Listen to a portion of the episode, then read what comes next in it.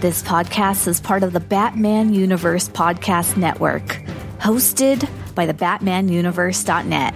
Check out everything related to Batman and the entire Bat family at the BatmanUniverse.net, including news and original content related to comics, movies, television, merchandise, video games, and more. Also, check out some of the other unique podcasts that TBU has to offer. Consider supporting this podcast by becoming a patron on Patreon. Even $1 can go a long way in supporting this content that you enjoy. Look for a link over at thebatmanuniverse.net to offer your support now. And now, on with the show. Gotham City, like any other large metropolis, abounds in girls of all shapes and sizes. Debutantes, nurses, stenographers, and librarians. Gotham City Library, Miss Gordon speaking. Lopez hair removal. This is Jose. Holy transformation. One minute, plain Barbara Gordon, librarian and Commissioner Gordon's daughter. And the next minute, something new has been added. Batgirl, modeled after her idol, Batman. Holy apparition! No, Boy Wonder, I'm Batgirl. You are no longer alone, Caped Crusaders. It took me three years to track down the Jade Gato, and three more to figure out how to steal it. Funny, it only took me ten minutes to figure out how to snatch it back. No matter how you do it, crime doesn't pay girls.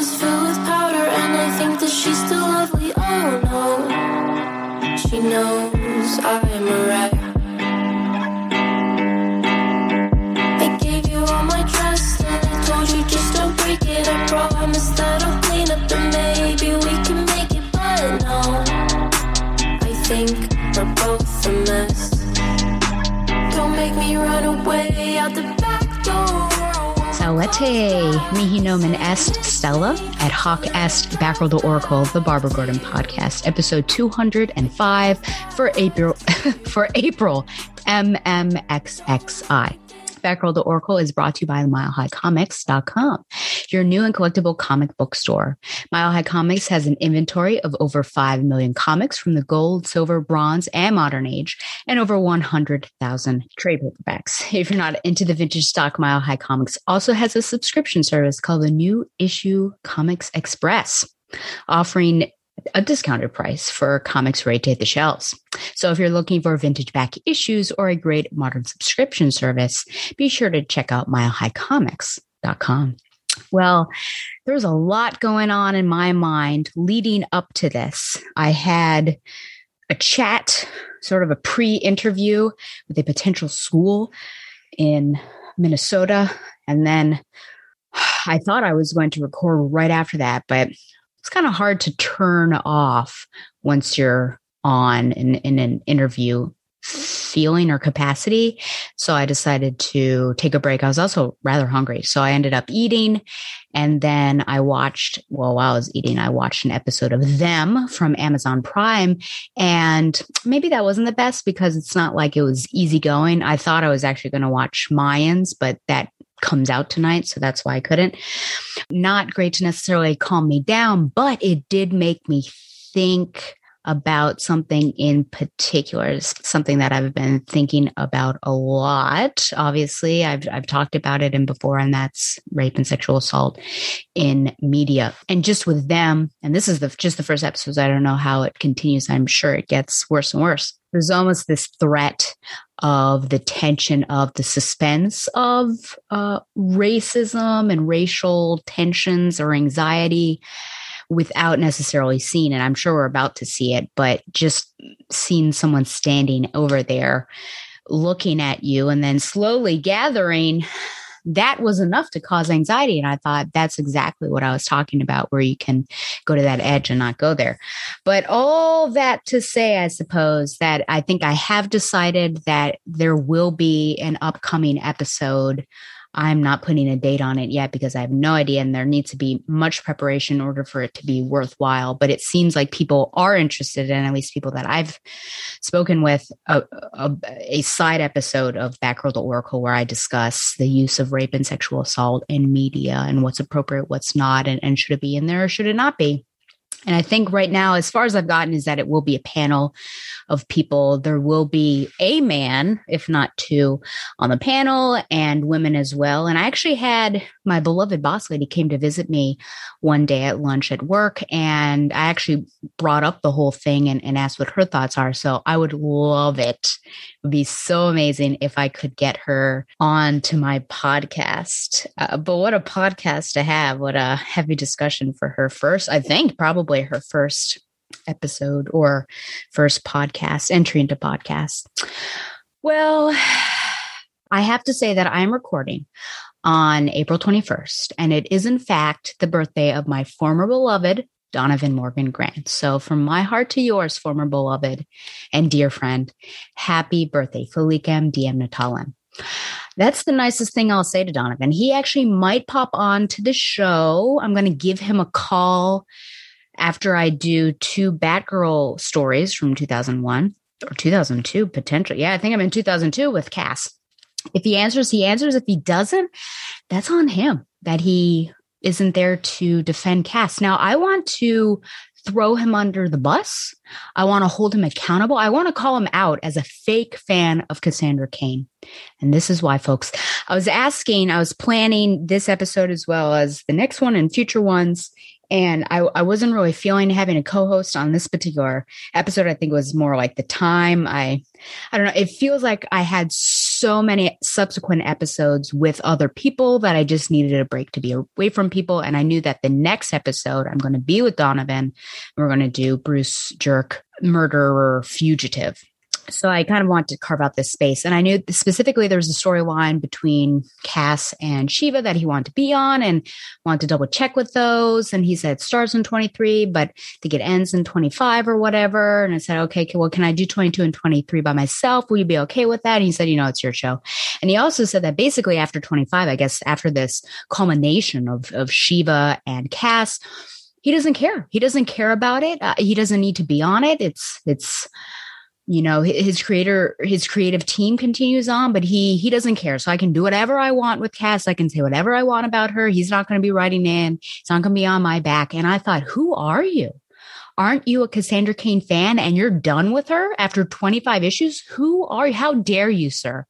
And i thought this is reprehensible. And i told him i was going to call him out on this particular episode. So happy birthday but also you think how dare you you have much to answer for. And perhaps you'll answer for it when I give you a call if you decide to answer the phone or not. So that's all I have to say about that. And perhaps we will hear from him and not. Hey, there's a lot going on in this particular episode. I feel like my thoughts are all jumbled. There is so much to talk about. There's so much Oracle to talk mm-hmm. about, and more so in modern. I think it's the most modern Oracle that I've ever spoken about. So just strap in. I think at one point someone said it's going to be an eight hour podcast. And I thought to myself, you know what? With some of the feelings that I have going around, some of the thoughts I have in my head, it might be because I might yell. And then, similar to that voice actor that I don't know if it was Goku or something. Donovan has told me a story about a voice actor in for some character Dragon Ball Z that screamed and screamed so loud and so powerfully that that person passed out. And I thought, well, maybe I'll black out. The, the film will keep on rolling and then I'll, I'll wake up and then I'll get back into it. And that's how it becomes an eight hour podcast. Here's hoping not. I think partially, I mean, once we get to it, I, I might say it again, but I think my thoughts are more well formed than they were initially. I was actually on a recent episode of the Batman Universe comic podcast where we talk about Joker number two because that's going to be not necessarily a main event. Well, maybe it is a main event where something huge gets dropped, a big revelation and continuity changing. And I went off a bit, you know, I could have gone on longer, but I think now that that I sort of word vomited on that show, I think now I can rein it back in and, and be more precise as well as maybe more methodical, but we'll see. I will say that I'm still finding my joy.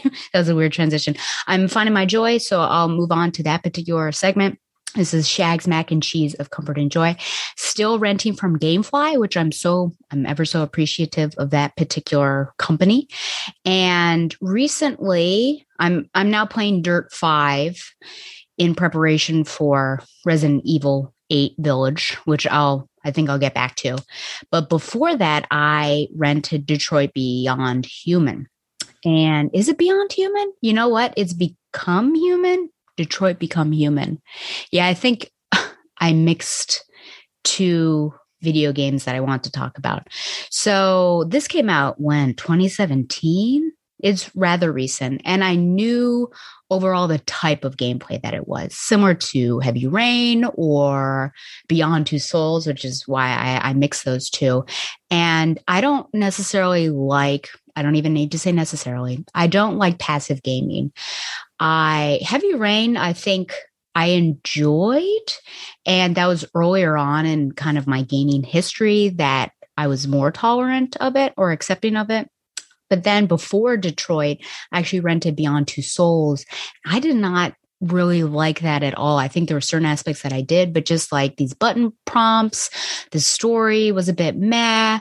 And I, the acting was okay. I mean, you've got Elliot Page and and Willem Dafoe, but it, the story and what they had to say don't you know don't really align with the the great acting abilities that they have and just elliot being a at that point you know a whiny girl for for several it, it it was just it was not my cup of tea and then i think after that, I was like trying to carve out space. Might have been before I played the walking simulator, as they call some of them, which was what everyone goes to the rapture. It was interesting learning about the the people as well as the town and, and what had happened. But it's just, man, I, I want something more, you know, to engage with. And as escapism, I do, I do want more action. So then accidentally, I, I didn't intend for it to be at the top of my queue. I wanted Little Nightmares, which I think too, and I think it was, but I just haven't been able to get Little Nightmares too for whatever reason, must have low availability. So then Detroit came. I thought, oh no, I'm going from one button press and conversation to another one. But believe me, I just felt completely different about it. I think while it's still more or less passive and button pressing and and actions aren't as you know you're not moving your own well you're moving to a certain extent but you know fights are just some you know square triangle something like that. The story was so engaging. I really loved the three characters. I was totally in like even at the beginning i was i was completely in just figuring out who these people were, what the story is, what is life like for these androids. So I highly recommend it. And one of the androids who is really, he becomes a prominent leader in android rights or equal rights for for the androids he becomes the leader in that he is a black android so there were it was multi-layered and there was even a section where my favorite android, Kara, and the girl that she's with, they are given shelter by a black woman and her son. And, and that woman actually brings up, you know, the, the people that had would have helped potentially, you know, some of the the few white people that would have helped black slaves escaping or running away, or even more recent memories, you know, being more loving and compassionate towards uh, black people when they're they didn't have as many civil rights. So I liked how it was this nice little cycle. But yeah, I highly recommend Detroit Become Human. And it what was really interesting is that every choice, every single choice you make, which I think is is different than I think it was more expansive than is definitely beyond and heavy rain, though it's been a while since I played that, every single choice that you make has some sort of impact. There are so many threads. At the end of each chapter or level, you'll see the choices that you made, and then there are a bunch of question marks, and it's like this crazy graph almost or, or timeline. And it shows other potentialities that that you could have gone through. So I, I thought, oh man, this is so smart. And again, you know, for a passive game, I was just totally engaged. So that's really what uh, what gets to me is is a good story. So I'm waiting out Resident Evil 8, which I've got it game locked, as they say. So I should get it. Well, game locked means like I'm definitely going to get it, but I have to send back my game in a particular time so that my slot is freed up. But I also am really worried that I send it back and then they send me something else and then the game lock thing doesn't happen. But I, you know, I have a complicated history with Resident Evil. I would actually like to do a podcast on Resident Evil, but I feel like I, I need to uh, do a bit more, but play a bit more of the series. But I remember in high school, I was probably a sophomore or something, watching someone on the GameCube play Resident Evil 4, just like this is not for me. The zombies is so weird. And then giving Resident Evil 2 remake a shot just because I thought it was so beautiful. There's a female protagonist that has her own story, which always excites me and really liking it though being as nervous as i thought being spooked and especially i think mr x I, I don't like people following me incessantly like you can't get away from them. They'll follow you wherever you go. I don't like that sort of thing. And so i do have resident evil 3 remake but i have yet to work up the nerve because i i know that nemesis is like a step above mr x where he can go into safe rooms i think and he just like can really get you so that makes me nervous. But I had been seeing, I had really no interest, definitely no interest in playing Resident Evil 7, just the first person perspective, as well as the setting being Texas Chainsaw Massacre ish. And it looked gross. It just looks gross if you look at any of the beginning gameplay, really. And then eight I was like, oh, okay, well, it's the same protagonist. It's first person. I have no interest. But then they started showing more. And I know everyone's going gaga over Lady D. And they're like, yeah, yeah, I would be glad to be killed by her. I'm not necessarily like that, though. She, she looks intriguing and I'm interested to find out more about her. But just the going through, I think the, the beginning of the gameplay and learning more about that world, I became interested and I thought, well, I should play seven, give that a shot just to see if I can take eight. And so I ended up getting seven seven from Gamefly. And I will say that it is more harrowing being first person because when you're spooked, it's like you turn around and you have a space between you when you're third person. Like if I'm playing as Claire and I turn around and Mr. X is there, I've got a person between me and Mr. X. It's Mr. X, Claire, and then me, the player. But with uh, Resident Evil 7 and that now 8, when you turn around, it's you and then that person. And so that was that was frightening. And the story was okay. The protagonist, I just feel like Ethan is a dud. And I've seen elsewhere like people are super excited. I think Resident Evil 8 creators are like, we're so happy to be back with Ethan. I'm like, he's he's a dud. I mean, I'm even watching the trailer for Resident Evil 8 and his wife looks to be killed by Chris Redfield. And there's no pleading leading up to like, no, Chris, don't do it. Don't when he's pointing the gun, it's just like bang, bang. There's a beat, at least a couple beats. And there's like, you killed my wife. I'm like, where's the delay? Where's the begging leading up to it? He's just, he's a complete dud. And I don't know if it's the character, I don't know if it's the actor, but he's the least interesting thing about about Resident Evil 7 in, in particular. And eight I think it'll be interesting. I think I, I will. I look forward to seeing what the connection is because there's always a virus around that connects somehow to Umbrella. And besides Chris Redfield, I don't think we really know. And there are werewolves and vampires in this one, so it seems like a a change. So I'm looking forward to that. All that to say. And I keep trying to get Harold. I'm trying to bully him into playing. He's really interested. He's got a crush on Lady D. He wants to be one of those people to run into her open arms. By the way, speaking of her, I just saw like a, I don't know, five second footage of her on IGN that she chases you like Mr. X. I'm watching this unfold. And she she's like nine feet tall and she has to bend down and go into a, a room and there you are. And she's got these long, oh my gosh. So I'm going to be really nervous the whole time, but I'm looking forward to it. And with Harold, yeah, I'm trying to, he wants to play it, but he's also nervous about, which I completely understand. But I thought, mm, do I need to have a podcast in order to, to convince you to, to come on and, or to, to play it so we can talk about it. So, so anyways, I think that's it. So the, all those things are giving me joy, specifically the Detroit Become Human, just because I thought that that was a really deep and engaging game. And then I did get my haircut recently and I, kind of went more conservative, but I was trying to be, to have a haircut like Kara from Detroit because she was my favorite character, like I said. And, uh, thought her hairstyle is pretty cool. So, okie dokie. Well, I think it's time. So, just to give you a roadmap of what this whole episode will be like, of course, on YouTube, it's split into two. I have several quickies on both, really, on both ends.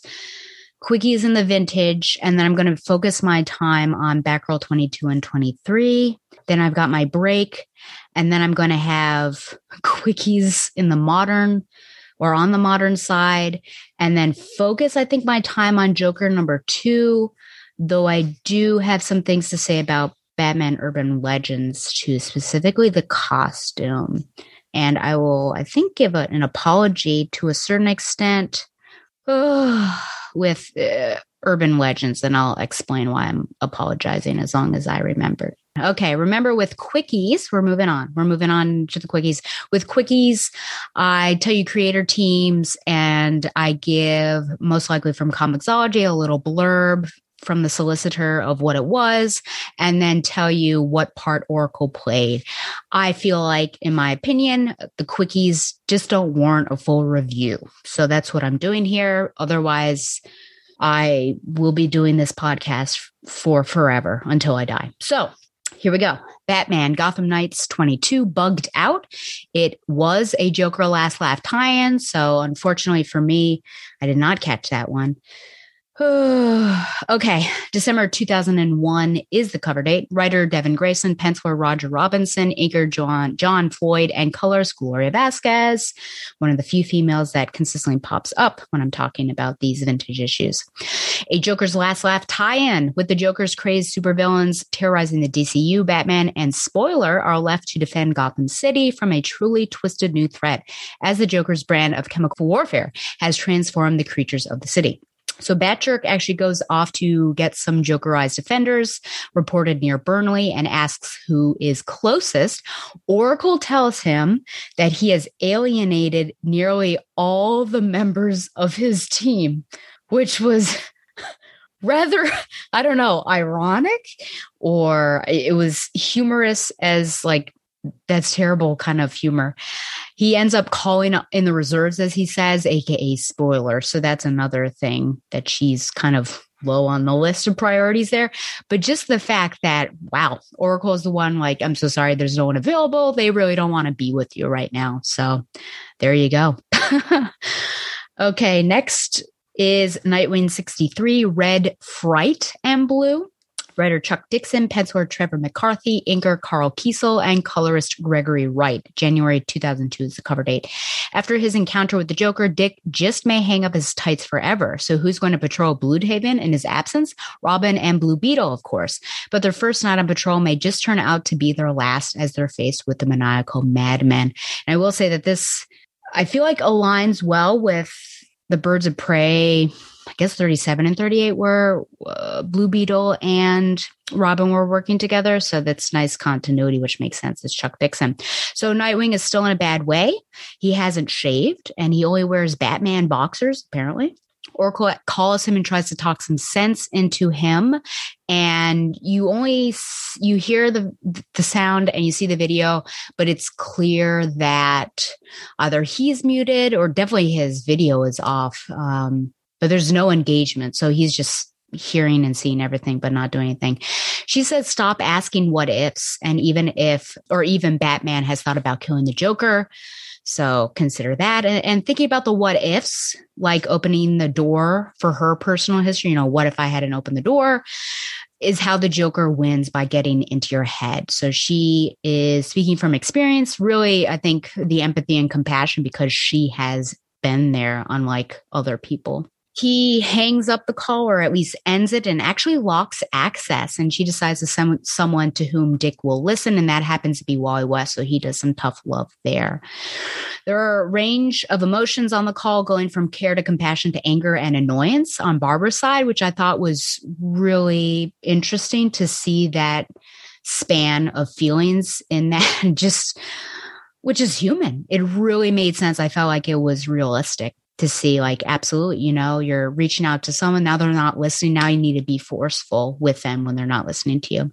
And then later dick looks at a picture of him and barbara on the beach which seems to be the same one that he looked at when he was with clancy or in that Oh, that was uh, Donovan mentioned that I think in the in the shipper spotlight, and I will say that it's hard. I'm guessing that it's Dick and Babs on the beach. The art is really unappealing in this particular issue, and I think 64 as well. So it's anyone's guess. You know, looking at Dick, it's like, are are you, are you sure that's? I mean, taking your word that it's Dick Grayson.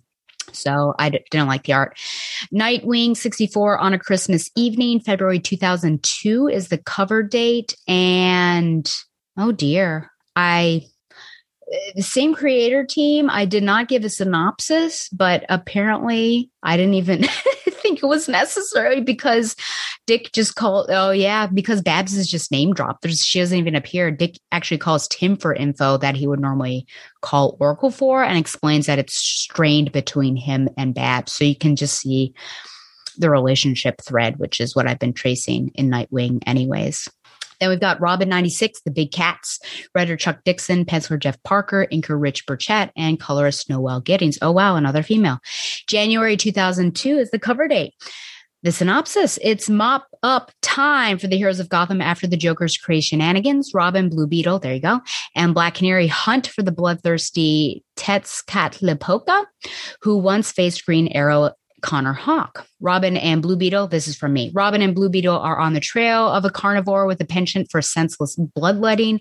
He asks Oracle if she has any idea, or they ask Oracle if she has any ideas, and she said that she'll look through the Jokerized villain still on the lam. Later identifies the MO of a Mexican national named Chama or Chama. No, it's probably Chama Sierra, aka Tezcatlipoca, self appointed Aztec Jaguar god. Apparently, Connor Hawke actually brought him down, and Oracle warns them both to be careful. And Blue Beetle flirts with a victim in the story, uh, just for all those Babs Ted shippers. His name is Ted, right? Yes, Ted Kord. Whew. Uh, just for all those shippers out there that it seems like he could have a potential relationship there. And then finally, final quickie in the vintage allotment, Robin 97, Starstruck, writer Chuck Dixon, penciler Pete Woods, inker Andrew Pepoy, and colorist Noel Giddings. February 2002 is the cover date. Teen Mania infects Gotham as pop diva Normandy comes to town, and with her, bodyguard to the stars Joe Hollywood. Can Joe and Robin save the teen sensation from a deadly stalker? Who knows? What I saw is that Robin is not able to trace the email address that is stalking Normandy. And so Robin asks Oracle for help. Oracle is not only able to trace the stalker who is on his way to Gotham City, but she also discovers that someone used the laptop of Ms. Shields to actively lure the stalker to Gotham. So there you go. Okay. That is it for the quickies. So now, as my light is waning, we're about to get into some Batgirl 22. I will do some screen sharing.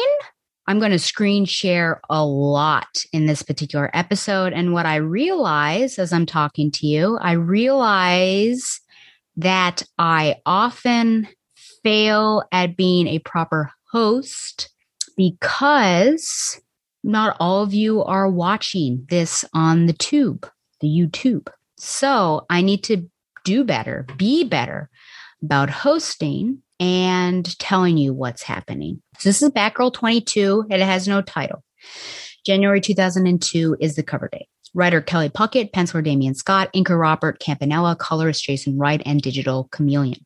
From the Batman or DC Wikia. Batman and Batgirl have just apprehended a criminal when Oracle summons Batman to the Watchtower. When Oracle realizes that Batman has brought Batgirl with him, she hesitates first, but then starts to explain that none other than David Cain has sent a video straight out of a nuclear weapon storage facility on Hanford Island. The video shows Cain drinking alcohol and explicitly inviting Batman. Batgirl immediately wants to go there, but Batman holds her back. He will accept the invitation, although he knows it is probably a trap.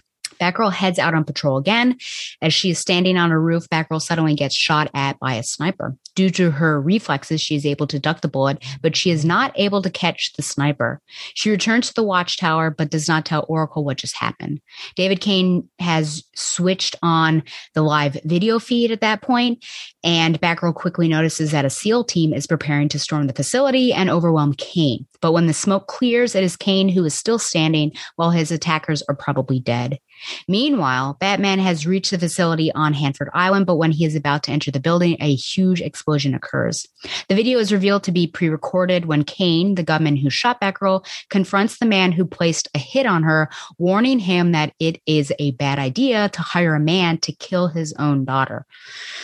Okay, so I don't think that I will invoke Donovan's ire as much with this one in my questioning than I will with 23. So just be aware of that. Now, I will say, not only to troll Donovan, but as a legitimate question, do you think looking at this cover, Batgirl should be fired because she has, in fact, broken the neck of this young man over here? Because look at where his head is in position to the rest of his body. His neck is broken. He is a dead man. Should Batgirl be fired? I ask you this. So there you go. Okay. I, you know, do I have a lot to say on this? Uh, oh, I guess I do. Okay. Good job, Stella. Okay. I will say that the beginning transitional scenes are a bit jarring. I can almost get behind the first two. I was actually so jarring, in fact, that I was confused because I thought that this was present and then the next part was past and then it went to another scene but then i realized at the end of the issue that oh wait no this particular part is past and then it's present but what threw me is the color because with this it often happens that the coloring is almost a sepia tone when it's flashback. And so I felt like going from this bluish tone because it's night to this, which does look sepia in the copy that I have, I thought, oh, it's past. But I was wrong. So let's just say about that. But the first two, I think, make sense. The hand here that she is breaking, even though he doesn't even yell anything, is the connection, right? He had a year and a half of physical therapy. There you go. I guess the the scar from the sutures so that makes sense. But then afterwards, like quickly transitioning to this particular scene uh, with Batman in the alley and Batgirl's there. And I, I, but it kind of seems like she's hanging out to see if anything's about to happen. It's just, I don't know. It's it's a jarring transition. That's all I have to say.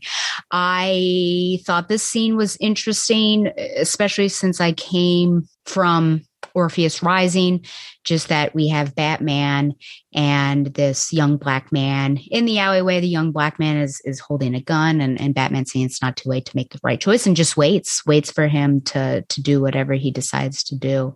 So uh, I thought that that was interesting. And okay, of course we have Oracle here. So I guess one of my questions would be Is Batman a jerk? And I put jerk in all capital letters for letting Batgirl see Cain on the video scene.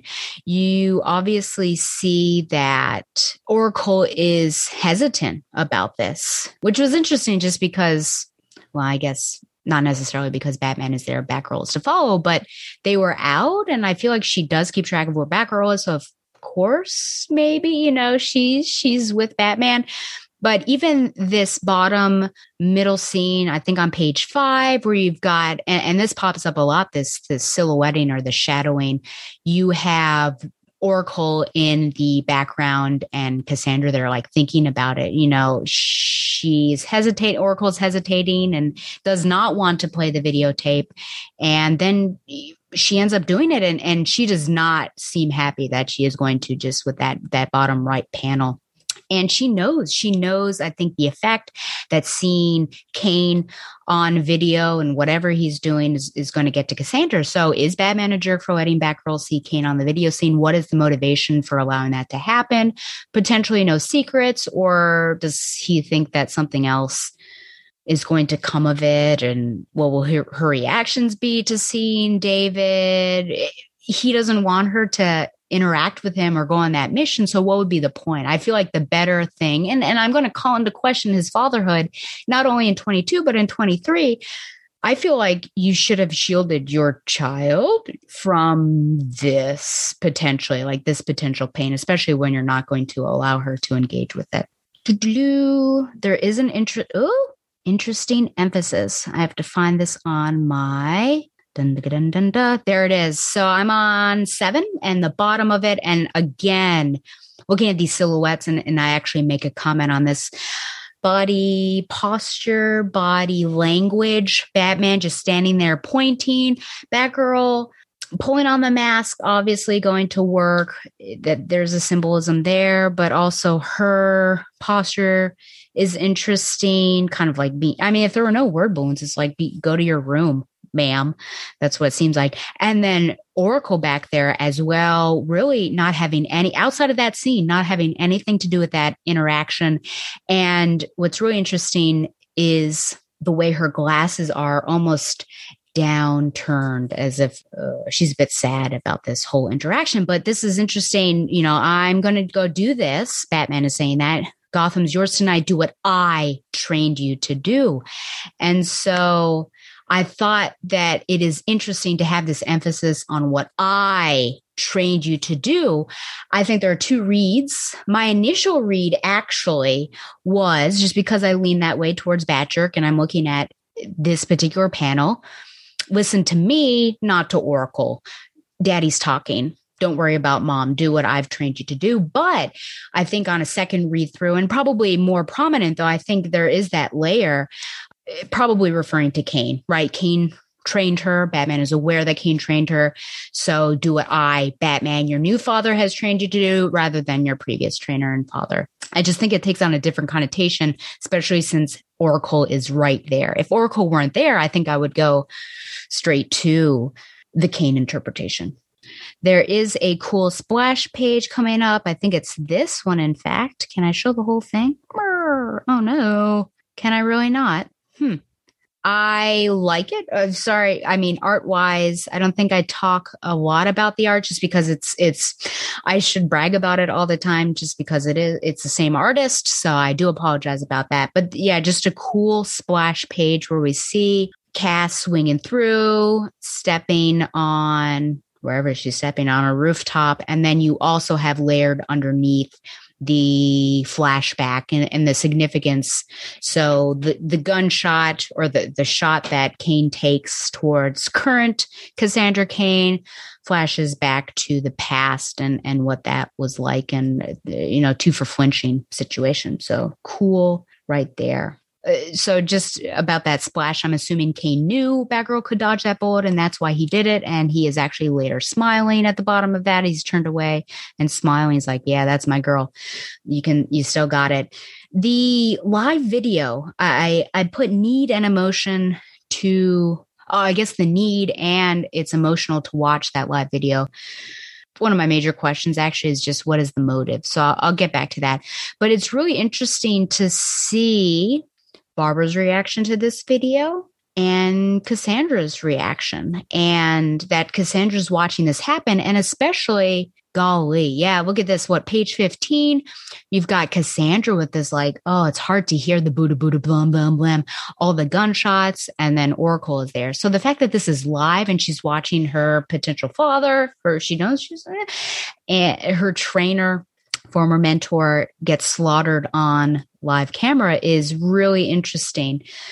And why? Why would you do that? And he looks straight towards the camera right before, or at one point he does, I know. So it's like I'm I'm putting on this show for you. Oh, I think he does that later before the explosion, but I'm putting on this show for you. And why why would you do that to somebody? I guess we know he's going to make it through, so that's another question entirely, but just like, oh man, you just put her through the emotional ringer. But what is the intention or the motivation behind that? The juxtaposition of the past and present with Cain and Batgirl, I think, is really strong in this issue. It's a bit jumbled. I, I don't think it's the strongest issue that I've read between Cass and David, but I think Puckett builds it up because he does show the history as does some say the history, and also gives us a frame for reference, like why why would he smile after shooting her and she is able to dodge it? Oh, because this is something that he did for funsies when she was a child. So there's that connection, I feel. And so that's something doing that, I think, is engaging and interesting. Yeah, here's this section, right? Where saying dreadful sorry, looking up, almost speaking to her like he is aware that she would be watching, then dying question mark with that whole thing and then her running off so just really interesting having these video moments and speaking to her i think directly and then having her watch all that which almost seems kind of sick there Oh yeah. Oh, this was another flashback here. I'm on page 20 if you're following along, but then this was actually a really beautiful moment. So again, adding I think depth and dimension between the two characters and a relationship that one could consider toxic and abusive, but here you have a really beautiful moment where they're sitting out on the roof. She is cradled in his arms and they're looking at constellations. And then, you know, her thinking back to that after he might be dead. So I think it adds some depth to that relationship. But yeah, here this ending is is actually misleading just because she's outside and on top. This guy looks the same. It looks like he's about to kill her. And actually, no, he's he's nowhere else. But I'm actually it's it's well the the panel layout is interesting and then just with the guy that his bodyguard the guy who hired Cain's bodyguard gets killed but is there a gunshot that goes through there or how does he get taken down? So that's also really misleading. There's not a great transition between there's the blam but the blam doesn't carry over into this page where that man falls down. He's like whoa what happened? Well there's a gunshot sir. So because there's no gunshot i think that that made it confusing. Yeah so i think my main question well, first of all, I think Batgirl and Batman can't be that naive that they believe him to be dead. So I will put that out there. That's not a question, but I'm just confused. And this is a question I'm going to ask Don if he ends up answering my call. What what are slash were Cain's motivations? Why the need to be somewhere else or pretend to be? Why be caught on camera and speak to his daughter? All just to be killed, maybe? Why though? Why? I mean, it's great to be thought of as dead and then do what you want or be out of the picture, but it doesn't seem like he wants to be out of Cassandra's picture. And it's not like Batman has really threatened him that much. Kane has such power, I think, over Batman eh, through Cassandra and also through over Cassandra as well. So I don't really know why he would give up that advantage. So the motivation is just really, I don't get it. I don't, I don't know what his motivations are.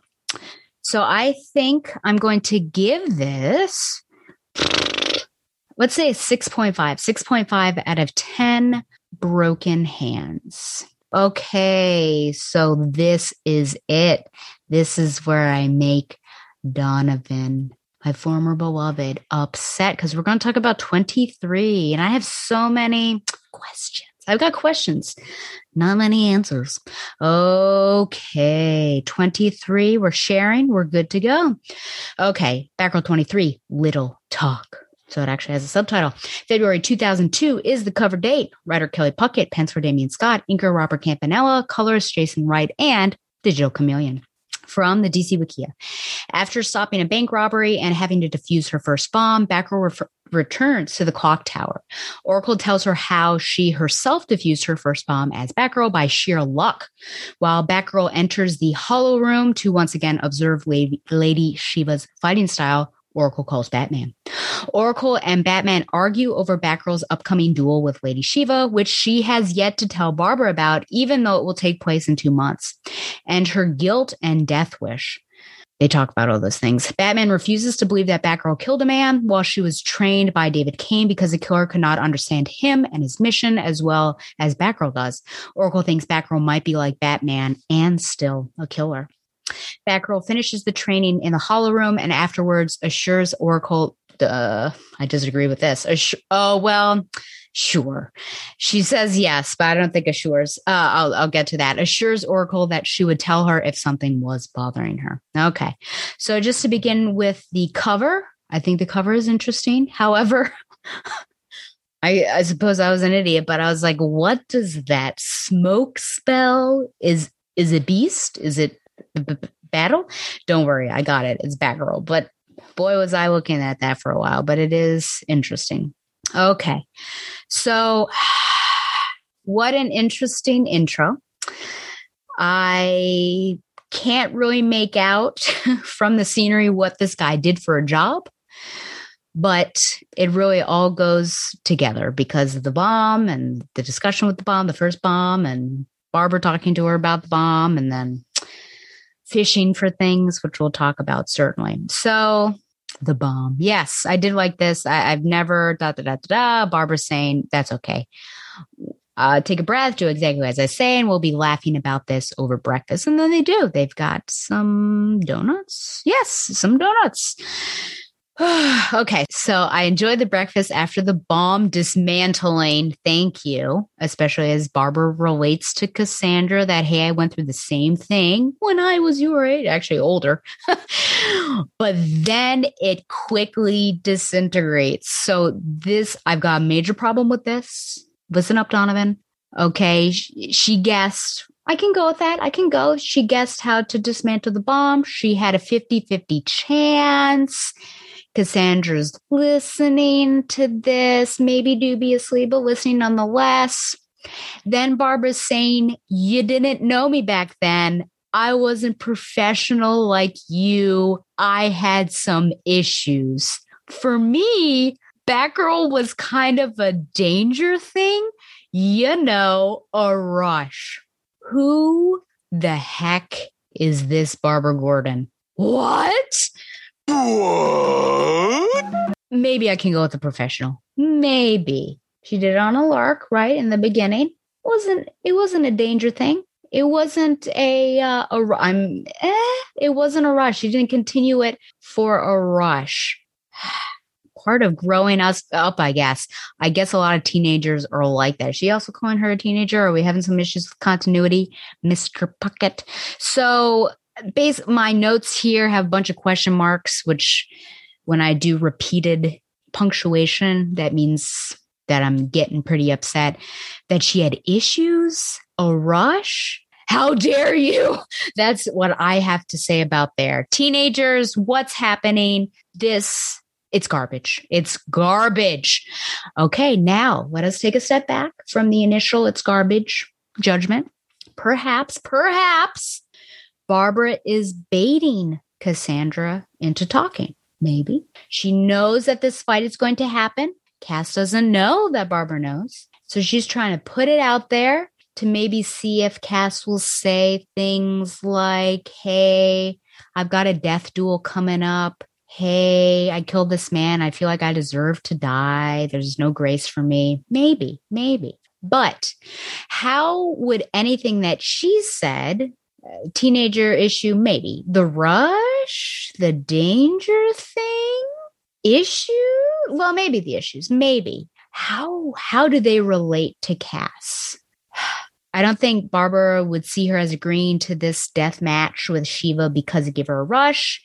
And I just feel like, you know, there's Coffee Meets Bagel, the dating website. I would call this disconnect over donuts because boy, am I having trouble. So be asking Donovan about that. Should he answer my telephone? It's happening.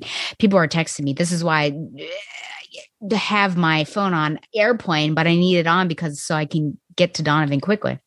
Shoot. I forgot to do something. I wanted to look up. Let me do it right now. I'm going to do it. Hold up, peoples. Okay, we're back. I wanted to look up, let me get back to screen sharing here, symptoms of guilt to see if they correlated at all with Cassandra. And this is on WebMD, which would not be the go-to, but I thought, well, I'm I'm in a time crunch here.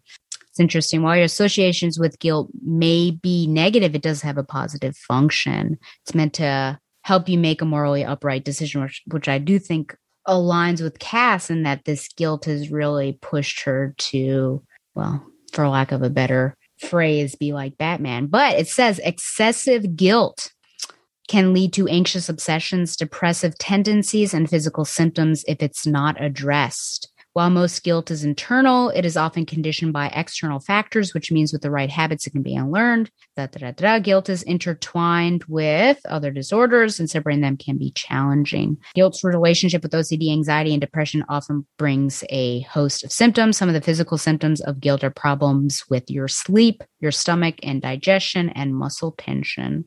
Some symptoms of guilt also are being sensitive to the effects of every action, overwhelmed by possibly making the wrong decision, low self esteem, putting your others before yourself until it's detrimental, and avoiding your full range of emotions.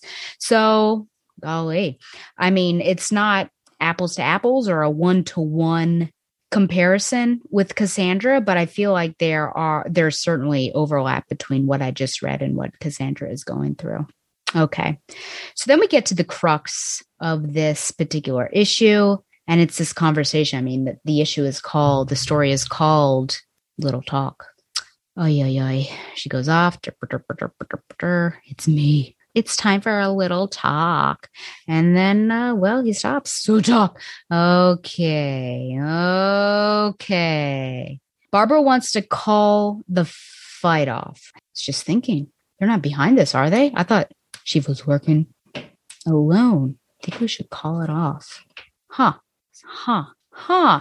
I didn't think they would have anything to do with it. I think they're just wait. Wow. Are they behind the whole thing? I never got that read on it until just now. Okay. Another question that I have. I think we should call it off. Okay. I thought we had an understanding is what Batman says. And she says, I know, but we agree. Sh- we, okay. I'll do high versus low. And you can tell who it is. I know, but we agree she has a death wish. Yes. We agree she has to move past it. Yes. We agree facing Shiva fulfills that wish. Yes. Well, I, I don't. And then dot, dot, dot. Maybe that's it. What if this isn't her blaze of glory? What if she just thinks she can win? She knows Shiva will win. Come on. If you were 17 years old and could beat up 99.999% of the world, how conscious would you be of that other 0.001? She knows. And ay, ay, ay. She can't help but know. Batgirl reads body language. Da da da da da. Okay this agreement between Bat Bruce, let's yeah, let's go with real names, shall we? Between Bruce and Babs is difficult for my mind, my heart to fathom. It's difficult to stomach. Cass has a death wish. We need to allow her to fulfill it so she can move on. What? Uh, are they so sure that Shiva won't pull the trigger, as it were? Unless they've hired Shiva. Now I'm I'm everything's in question. I'm so confused. It's like, yeah, she's got a death wish. We need to allow her to free solo. Uh, what is it? Uh, Mount Capitan. And, uh, you know, if she makes it, great. She'll be over it. If not, she dies. Like it seems high stakes for you to allow a child, a teenager, yes, but a child to do this, whatever you're doing. I'm so astounded with it. Mm-mm-mm-mm. At one point, Batman says, well, I do want to, the, a big question actually I have is, is who better understands Cassandra, but I think maybe, yeah, I do have it later on. He does say at one point, and I, I'm trying to think about this suicide by Shiva. This is terrible. Shiva is the best. Batgirl wouldn't be the first to consider it an honor. Oh my gosh. So if she dies, it'll be an honor. It's so strange. And, and, Barbara, I think the body language here and her side is certainly justified. I'm just so confused, especially on Bruce's side. Mm-mm-mm. Guilt. So we do bring that up. the assassin business, a parent's legacy can be a hard thing, which I think is a really powerful quote, actually, that Batman says. I think that there's meaning for all three characters within this story. A parent's legacy is hard. Think about Bruce and the fact that why he he's decided to do this. We've got Cass, obviously. I think Oracle, Barbara taking up the mantle for her father, depending on continuity, but for her father is is the better one. And even if we think with Cass again, uh, Batman and and being that that parent figure, I think that's a really powerful quote there. But then we get, of course, to I don't buy it. Cain was a monster who taught her monstrous things, but I think there's more to her guilt than that. So there's something else going on. Not that she's guilty because she was raised by an assassin to be an assassin, but that she actually did something. And he's saying, We've been over this. There's no way. There's no way she killed that man. Oracle believes that she can be. He said, You know, she understands my mission and, and the value of a human being. And Batman, he's so willfully naive, and I wonder why. Where is this coming from?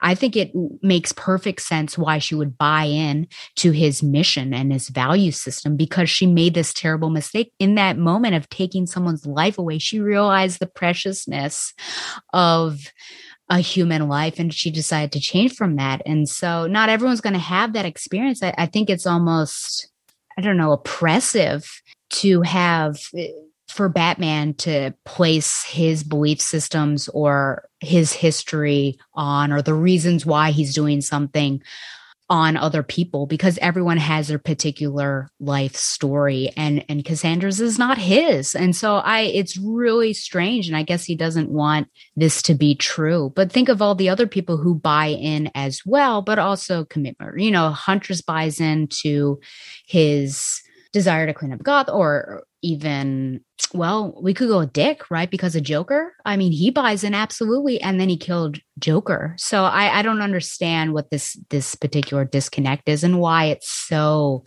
emotional when you get to Cass.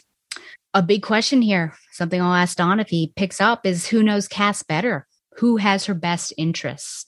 And I think it's hard. I don't know that I necessarily have a concrete answer. I think it depends depends on the story, depends on the situation I feel like in this situation, Barbara knows Cass better. I think that she, whatever this whole situation is, I think that she is right to be so reticent about going through with it. I think second guessing it. I don't know why she entered into it to begin with, but I, I, think she realizes that this is really dangerous. And then Batman is just like, man, she needs to snap out of it. And this is the way we're going to do it. You know, it's like with a drug addict, uh, maybe the way to get someone clean is to have them overdose. Let's pump them full of oxy and then they'll, I don't know, go into a coma. And then, hey, maybe they'll snap when they snap out of it, they'll be like, oh man, that was the worst. I'm off drugs. I mean, this sounds terrible. I took that extreme example because that's what I feel like. Like, let's get her to the edge of death. Maybe she will die, but at least if she survives the experience, she won't have a death wish anymore and she won't be guilty. That's not how guilt works. So, this is just ridiculous. So, I would say in this story, I think Barbara knows Cass better. And I think she has her best interests more so in mind than Batman. I think it's interesting they both know about the Shiva fight, which now I'm wondering, oh, wow, did they hire Shiva? What's happening? Uh, though Cass has told neither of them, and and I'm saying this is Stella from last week, I suppose, or the weekend. I guess they use clues from her behavior, but I don't know about that. So I do have a rating, but I'm going to wait. So let's see if my former beloved. It is 7 p.m. his time because he's an hour behind me. By the way, I completely forgot to t- let you guys know that uh, a shag mac and a shag mac and cheese of comfort and joy. I visited my former beloved in Nashville and had a grand old time. Oh my gosh. I'll tell you about that when we come back. Okay, here we go. Do you think he'll answer? If he doesn't answer, he said he's going to call me back and leave a voicemail or uh, which I guess I could put at the end of the episode or in here for post production, or he will I have to think of all the questions I have to ask him now. Or what else did he? Or he'd write in, "Hello, I did quick call. Okay, let's see. He might be with family. Might be with his current beloved. We don't know. Hmm, it's not looking good. Oh, oh, we've got, so you're on speaker. So technically you're on the show. Do you have, uh, I'll turn it up as well. Oh, this will be great. Now it's super loud. I think we're good. Can I ask you some questions? Do you have time? Yeah, I got, I got time. Your, your, voice, your voice is like in podcast. I feel so bad for you. Okay, first of all, happy birthday. Happy birthday. I told everyone on the show that it's your birthday. So be extra mean to me. No, well, I did call you out at the beginning, but you'll see. Okay, let's start with 22, like a warm up on the 22 issue. I'm looking for my trade as we speak. Okay. I meant to reread this. One of my questions was Is Batman a jerk, all capital letters, for letting Batgirl to uh, see Cain on the video scene when Oracle clearly wants Batgirl to not be there when she shows that video footage? Do you feel like that was inappropriate of Batman? No. What? no, okay. Okay, it's not true that. Uh, Cain, I'll go no, but he's does Oracle protest? Like does Oracle yeah, she hems and haws. I didn't know that background was gonna be here. Uh Cass says, Hey, yeah, Oracle yeah, I can see that Oracle noticed Cain and she didn't anticipate Cassandra being there. But I don't know. I, I mean like how how big of a deal I mean, no, uh, yeah, I'm doubling down, no. Okay, well, Donovan, why don't you push you on this here? Because he he he won't let her go on that mission. He's only he's the, the one going on it. So why even tease her like that? Like let her see this and be like, look at this candy you can have. I'm sorry, you can't have the candy. I'm taking the candy. You get the garbage of Gotham while I'm getting the candy. Wait, hold on, but, but hold on, but, but like does he know because I'm looking at this. Yeah. It's Oracle to Batman. I need you to see this now. And Batman was with Batgirl at the moment, so he's like, "All right, Sandra, let's you know, let's roll, let's dip." And so they show up to the clock tower. Uh-huh. She doesn't say David Cain, but to get on her screen. So, like, does he know that like they're about to talk about David Cain? It's just a coincidence. So it's not his fault that like you know. It's not I mean, his he says fault. no, can't, can't it, but it's not like he's teasing her on purpose. Like, oh, I'm gonna miss her. Okay. It doesn't even start. Let me just double check on that. Yeah, well, she well, but ah. on her ho- on her hologram, she's got David Cain pulled up. Oh, come on. Okay. Okay. Maybe. Okay. Okay. I'll, I'll allow this. Okay. Next question. Is someone talking to you? No, the point goes to Donovan. Oh yeah, that's fine. That's fine. You you make you make a valid argument. Okay, the next point. th- This is my last one on this one. I just I I was confused on Cain's motivations. Um, why he's doing these Yeah. video things, why he's pretending to be killed, and clearly, I think speaking to his daughter because he actually looks at the camera. Do you have any idea like what he's doing? Real talk, like being like for real. This Yep. is a very confusing issue. Okay. And I'm not really going to fight you on how you should feel about it because, like, every time I'm reading this, it's hard for me to suss out Cain's intentions Yep. and what we're supposed to take away from it. And you know, I like I like the characters, like the storytelling, but like I couldn't really tell you what's happening. Mm-hmm. So you feel how you feel about it because I don't really know how I feel about it. Okay. I don't have any like straw. I, I think it's a meh, like an average issue, but I was just confused. Like, why is he doing what he's doing? Would be my main question. I like that that scene in the flashback where like they're like watching the stars together. Oh, I do mention that. I do mention that. I think that that adds, I think, dimension and depth. Yeah, to their relationship. Yeah, absolutely. Uh, well, actually, before I leave this issue, did you see the cover of this issue? Let me flip to it. The cover, yeah, uh, Batgirl's beating Yeah. a bunch of people up. Yeah, should she be fired because she broke that young man's neck?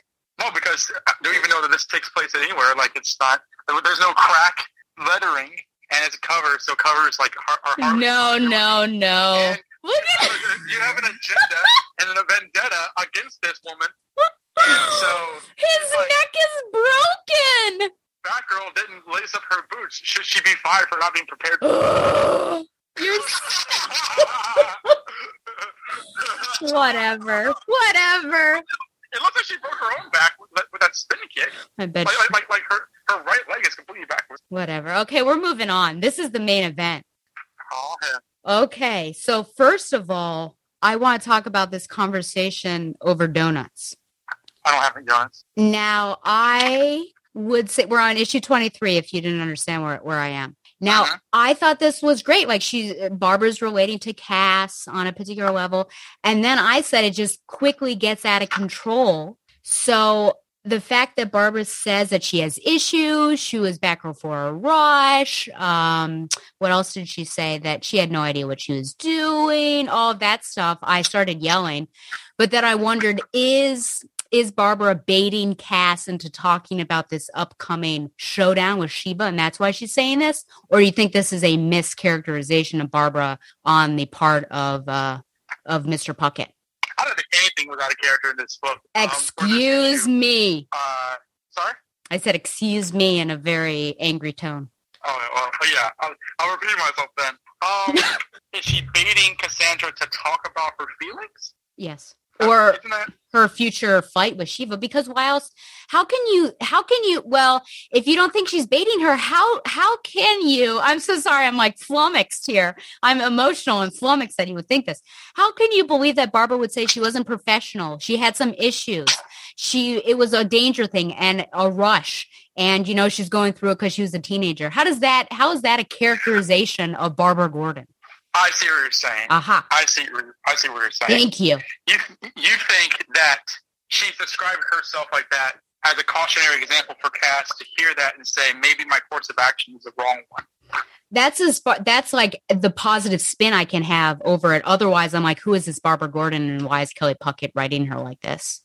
Well, okay. In fairness, and feel free to like whatever you do, bring Professor Coca back on to say like you know, like, well, we've read all the books and he's wrong. But like I, I've read, I've read that Batman comics with Batgirl, Batgirl comics, and I'm not saying like, this is like you know recent, right? This, but this is like back in the day where Barbara did describe her, her time as Batgirl as being like kind of a thrill.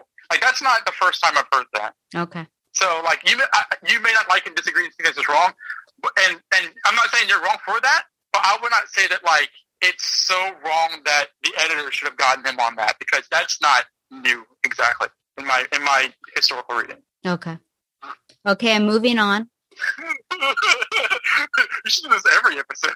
Just ca- have you call in or call you, I guess. well, like you know, basically like okay, so now the segment's called "Explain Yourself." I. I should call yourself. Yeah, explain yourself, man. Okay, so I am like the 10th page into this particular book. It- the talk has started. What's that? What what what? Uh, what's the image on your on your page? So it is the main part is Shiva in a hologram, and then there's a little square just with Barbara's right eyeball. And it says something doesn't feel right. I think we should call it off. Right. Okay, I'm there. Okay, so I was under the assumption that Shiva was on her own and she came up with this fight. But when I read it this time, like moments ago, I was wondering have Barbara and Bruce orchestrated this fight in order to knock Cassandra out of this, uh, the symptom of guilt and the, the death wish that she has? Are they behind you, it?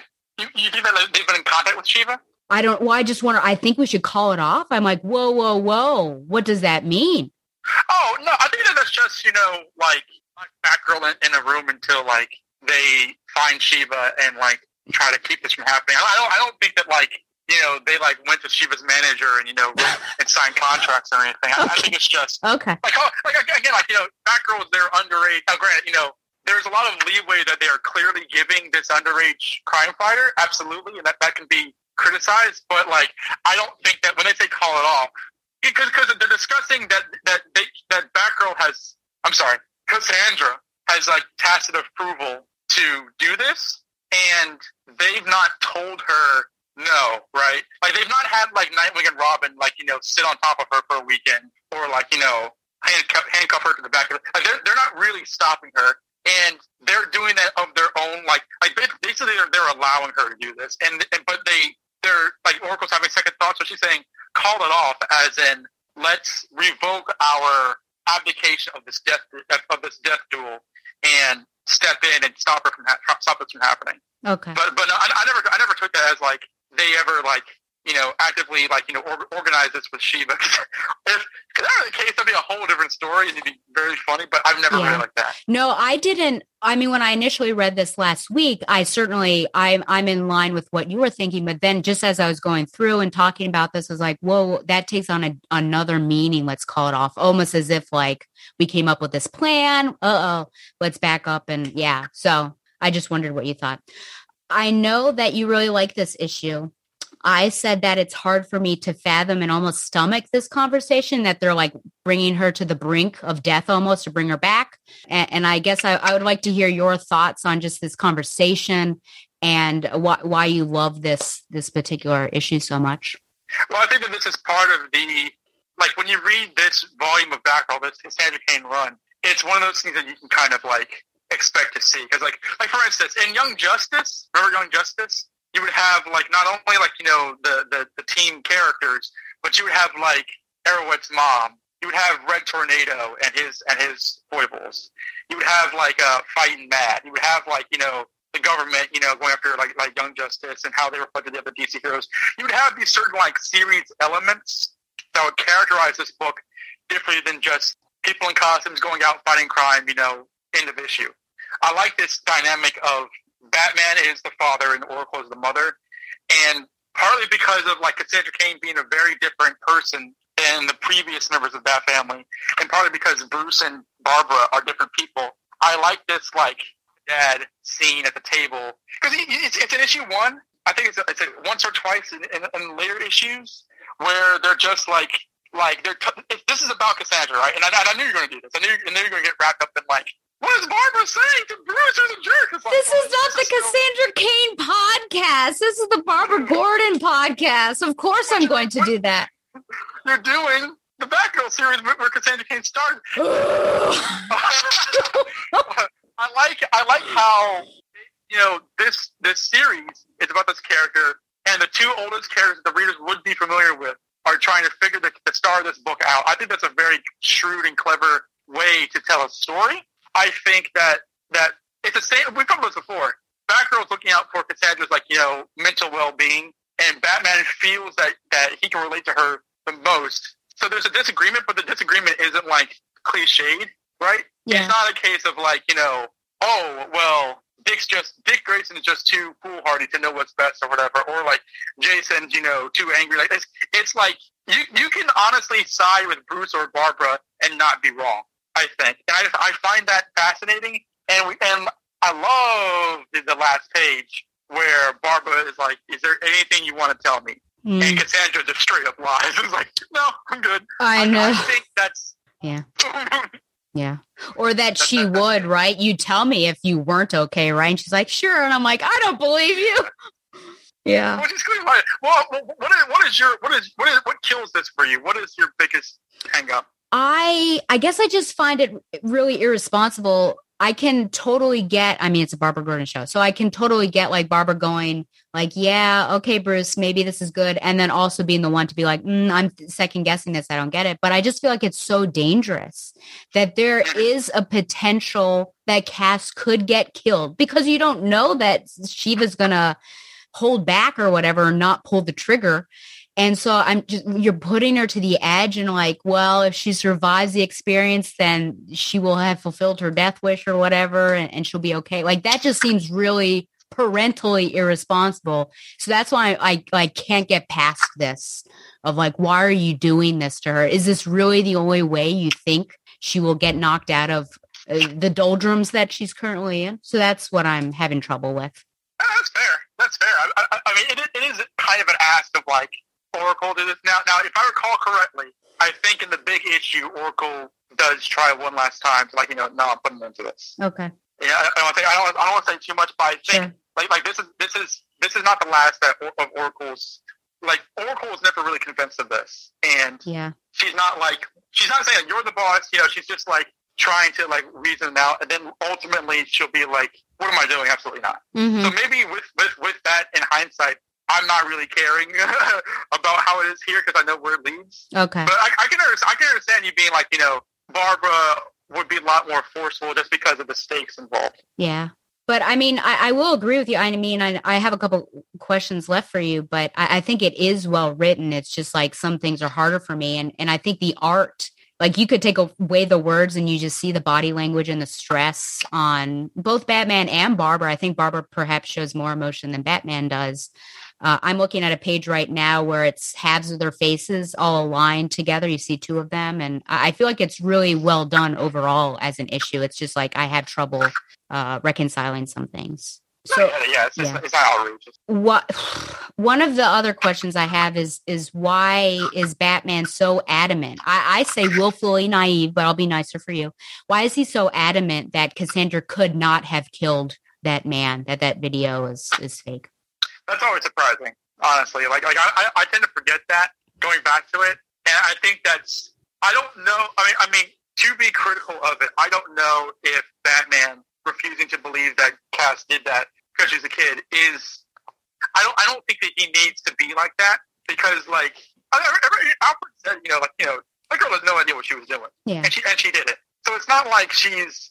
It's not like it was a. It was. It was like to misappropriate a term. It's like it was a consensual murder. Mhm. You know, Yeah. like she knew she knew how to fight, but like her whole thing is like you know once she did what she did and she can sense how people are without verbal language, she was just disgusted, and, and that and that forms everything of who she is. Mm-hmm. So I don't think Batman needs to tell him otherwise because it doesn't mean the same thing as like if one of the Robins kills somebody or Batgirl or Barbara kills somebody. Like it, it, it takes on an entirely different context. I, I don't really love his kind of like it feels childish of him. Like la la la la la. She didn't do anything. Like I don't love that bit because it doesn't seem like the character would be that re- refusing of it. And I don't remember how that's resolved exactly. Um, that, I'm not even sure if they kind of come back to that after the Shiva story. I'm not sure if they come back to that. But yeah, I, I would agree that like that's something that like I'm surprised when I read it again, just because it, it doesn't seem it, it goes beyond out of character. It just doesn't seem logical for the story to, to need that. Yeah. I, I said that I think it makes perfect sense how she would buy in so much to his mission after killing somebody. Like, because I think she realized right then, oh man, you know, life is so tragically beautiful and, and it's so worthwhile and precious that I made this huge mistake and now I'm going to try to correct it. So I feel like I, I'm good with Oracle there. Okay. Well, I know you like questions that you may not have answers for. So this one this one is tough i ask who knows cass better and who has her best interests and i will say because i said i think it depends on the story but in this particular issue do you have an answer for either of those who knows cass better who has her best interests at heart I wouldn't really give an answer that's satisfactory. Ooh. Well well well well, well, well. okay continue I mean, like, I, I would not be able to weigh Bruce over Barbara because Mm. I think, like, I- like I, would, I would never like want to replace Barbara out of this. i You know, hope 'cause, not like she has, she has the humor, she has the experience, yeah she has just the understanding. Like, you know, I, I, I know how Batman is, but at the same time, like, it's not just you know, I like Batman, so I can the movie. He again, he relates to her very well. Tim is afraid of her. Dick's just not really in the book, but you see Batman in this, in this early era, this early run, a lot, and you understand even when Cass doesn't understand herself. Like, like, like, uh, there's that one issue where like they were training to, oh, there's something off about her and stuff. Mm. So I think that like they both offer. That, that's what makes it good, right? It's not an obvious. Well, obviously one of them is wrong, so we just had to put up with them arguing until Cassandra realizes like that's that's that's lazy. I, I like the fact that it's pretty. I find it pretty equal and evenly matched in terms of what both members of the older members of the Bat family have to offer for Cassandra's development. Yeah. Okay. Well, at, since it's your birthday, what rating would you give this out of 10 bomb donuts? Is that number twenty three? Yes, number 23. Oh, 10. Oh my gosh. I get your complaints. They're not egregious or like out of line. I understand that. But I mean, come on. I mean, like, I really, I mean, I think it's just, I don't think the comics are written this way anymore. And it's just, it's almost like a bottle issue, right? Mm, Where it's just like, you know, Oracle's Clock Tower and I, get, I think, and the Batman, in the Batcave. yeah. It's only three characters, and two of them share most of the dialogue is a, is a conversation issue about another. How often do you have an issue about two characters talking about somebody else that's not a villain? Yeah. Um, that's that's a member of their team. You know, that's that's a hero that we're following. Uh, yeah, no, this is a ten out of ten. And, and like, I'm not even saying that it's perfect. I'm not, but I don't care. It's a ten out of ten. Okay. Uh, well, before I let you go to enjoy your festivities, now I did call you out in the beginning. Is it or is it not true that you said basically after the Shiva fight, you I can do whatever I want with Cass. You have no connection with her. You're done with her. You won't be on this show anymore. Well, I didn't say that you can do whatever you want with Cass. I mean, no one, no one can. But like, um, I did say that like, uh, I mean, I still like the story. I like the run, especially once it ramps up to issue fifty. But this, you know, the rest of what the and Scott run, I enjoy, but like it's not as engrossing. Like you know, there, there's, there's a couple of tie-ins for Bruce Wayne Murder Fugitive, and there's like a Chuck Dixon four-parter with Robin and Green Arrow and Spoiler. That's like you know by the numbers. It's not really all that interesting. And then the um, the Gabrych run, it's fine. You know, get the Superboy stuff in there, but it, it, it's all right. And the Dylan Horrocks run is, I, I mean, I, I do think that like they are lesser runs than the and Scott run. Like once you once you end the series with like, oh my God, Shiva was her mother. I knew it because they were Asian. Like it's it's all right, but it's not as good as it starts. I think that like the Shiva story is sort of the culmination of like the very best of the series. So Okay. you really don't need to worry about Mhm. okay, I better bring it on in here this month and this month. Like, like that's not really necessary. Um, Wow. I think I it's good, but like it's not it's not you know worth like you, it's not worth the trouble to bring me on here to give every issue a ten and you give it like a seven. Oh my gosh. Yeah. Okay. So What- if what I ask you you, give this issue? you'll say you'll say no. You'll you will now decline my invitations to be on my show. I'm like no no I'm not gonna say no. I just I just, I just, I just I'm not I'm not I'm just not going to bother you Okay. and saying you better have me on this issue. Okay. Okay. You asked what I would give this rating. I have to know. I think I would give it a, an 8.5 out of 10 bomb donuts. Really? Do you feel pressure? Do you feel like under? Do you feel like peer pressure? Well, I slightly I had 8 before, but then going through it and analysis and looking more closely at, at the art and everything, I think it deserves an 8.5. But I, I won't give it a 10. But those are personal grievances, as you know. I thought you. Had, I thought you. I thought you were going to say like, like at, least a five. Oh were no! Oh no! I was like, oh great. You know what? Well, I said it. That garbage was the donut discussion. I'm reading. I'm like, who the devil is this Barbara Gordon? That's when I was like really Oh, upset. Donuts. Like what's the donut thing? They're having donuts and talking about bomb dismantling for the first time. Oh, oh, where she says oh, I was, I was in it for the thrill. Right, right, I was like, who are I you? mean- yeah. I mean, I mean, okay, yeah. I'm not gonna. You know, that's that's a that's your favorite character. I'm not going to tell you how to feel about that. I, I would. I don't, I'll just reiterate. You know, if that's not Kelley Puckett's brand new idea. But anyway, whatever. Um, I no, even an eight would have been fine. So eight point five, I think, is a perfectly healthy score. I'm so glad that you approve. Awesome story. And I just know that like when issue 25 comes around and it's like awesome and shining, glistening, you're gonna be like, what was that? I just, I see it now. Oh no. Okay. Well, the people know that you're going to be on next episode for Bat Jerk uh, Murderer Fugitive. Probably your favorite story because the, the point of the story is all about how he is a jerk. the Bat family just like fight over how much of a jerk he is. Vindication. Well, just in this particular episode in Gotham Knights 22, Batman's looking for someone to go over somewhere, and Oracle says that he's alienated nearly all the members of his team. And I started laughing. Oh yeah, oh yeah. No, it's it's it's. I think it's it's all it's very much about that, and it's the last good Batman story. So Oh, golly. that like uh, I think that like uh, it uh, will have. I think I think you'll be referring back to it often from from here on out after it. Okay. I can't wait. Well, thank you for taking some time out of your happy uh, your your birthday. Happy birthday again. uh, thank you for calling me. This is this is uh, my favorite present so far. Oh, no, it's not. You know what other present? What else did I get you? Uh, what else did you get me? Oh my gosh. Um, remind me. Oh my gosh. It's something on your body. Oh yes, yeah. This thing's still trying to heal. Oh my Uh, gosh. Stella took me down by the mouth and, and stabbed my nose in. Personally, No, not personally. We went to Nashville Inc., wasn't it? And um yeah, Yeah, he finally Inc. got his nose ring and I I yeah, I bought it for him for his birthday. So there you go. I can't believe you forget. How terrible you are.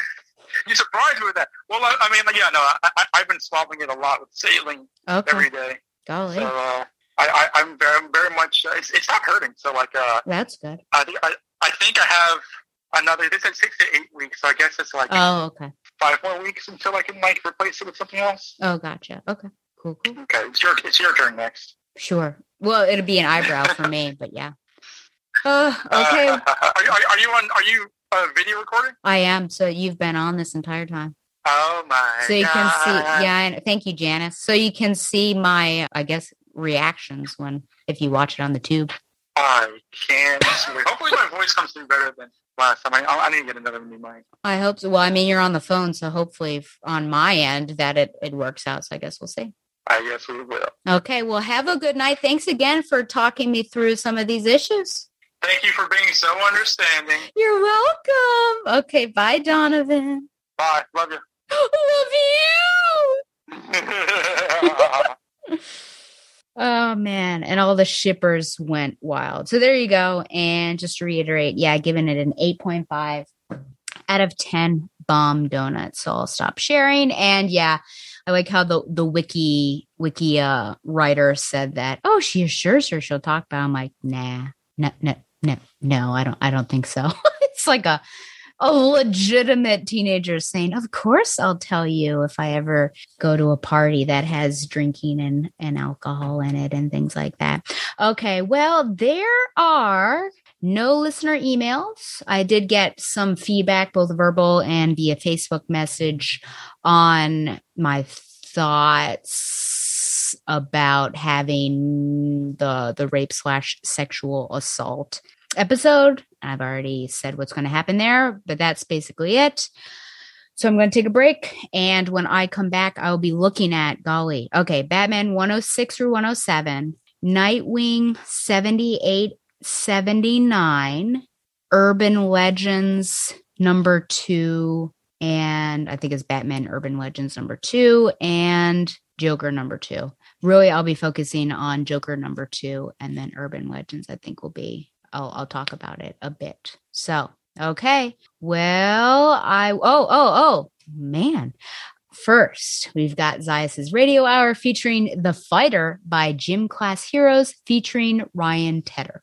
See you guys soon.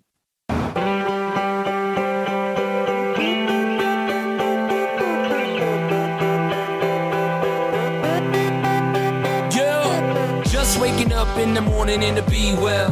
Quite honest with you, I ain't really sleep well. You ever feel like your train of thought's been derailed? That's when you press on, lean in. Half the population just waiting to see me fail. Yeah, right, you better off trying to freeze hell.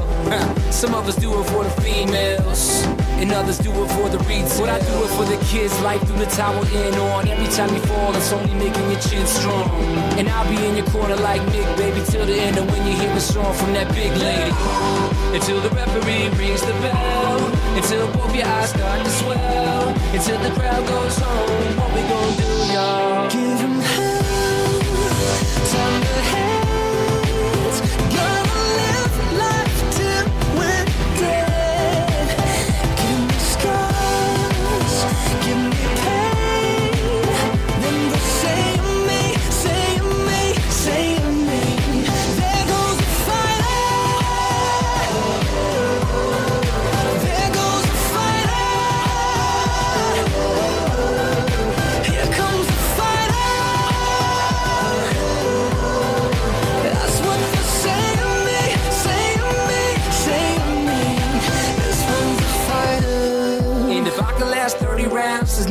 reason you should ever have your head down. Six foot five, 220 pounds. Hailing from rock bottom, Loserville, nothing town. Textbook version of a kid going nowhere fast. And now I'm yelling, kiss my. It's gonna take a couple right hooks, a few left jabs for you to recognize you really ain't got it bad.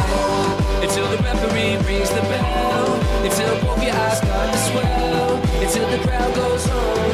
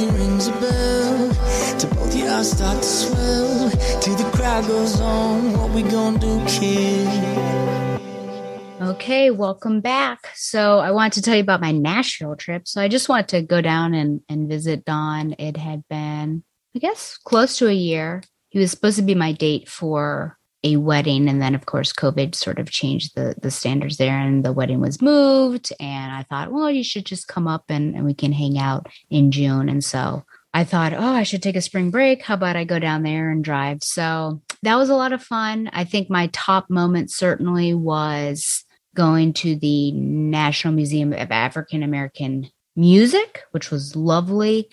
And the jazz section was certainly my favorite.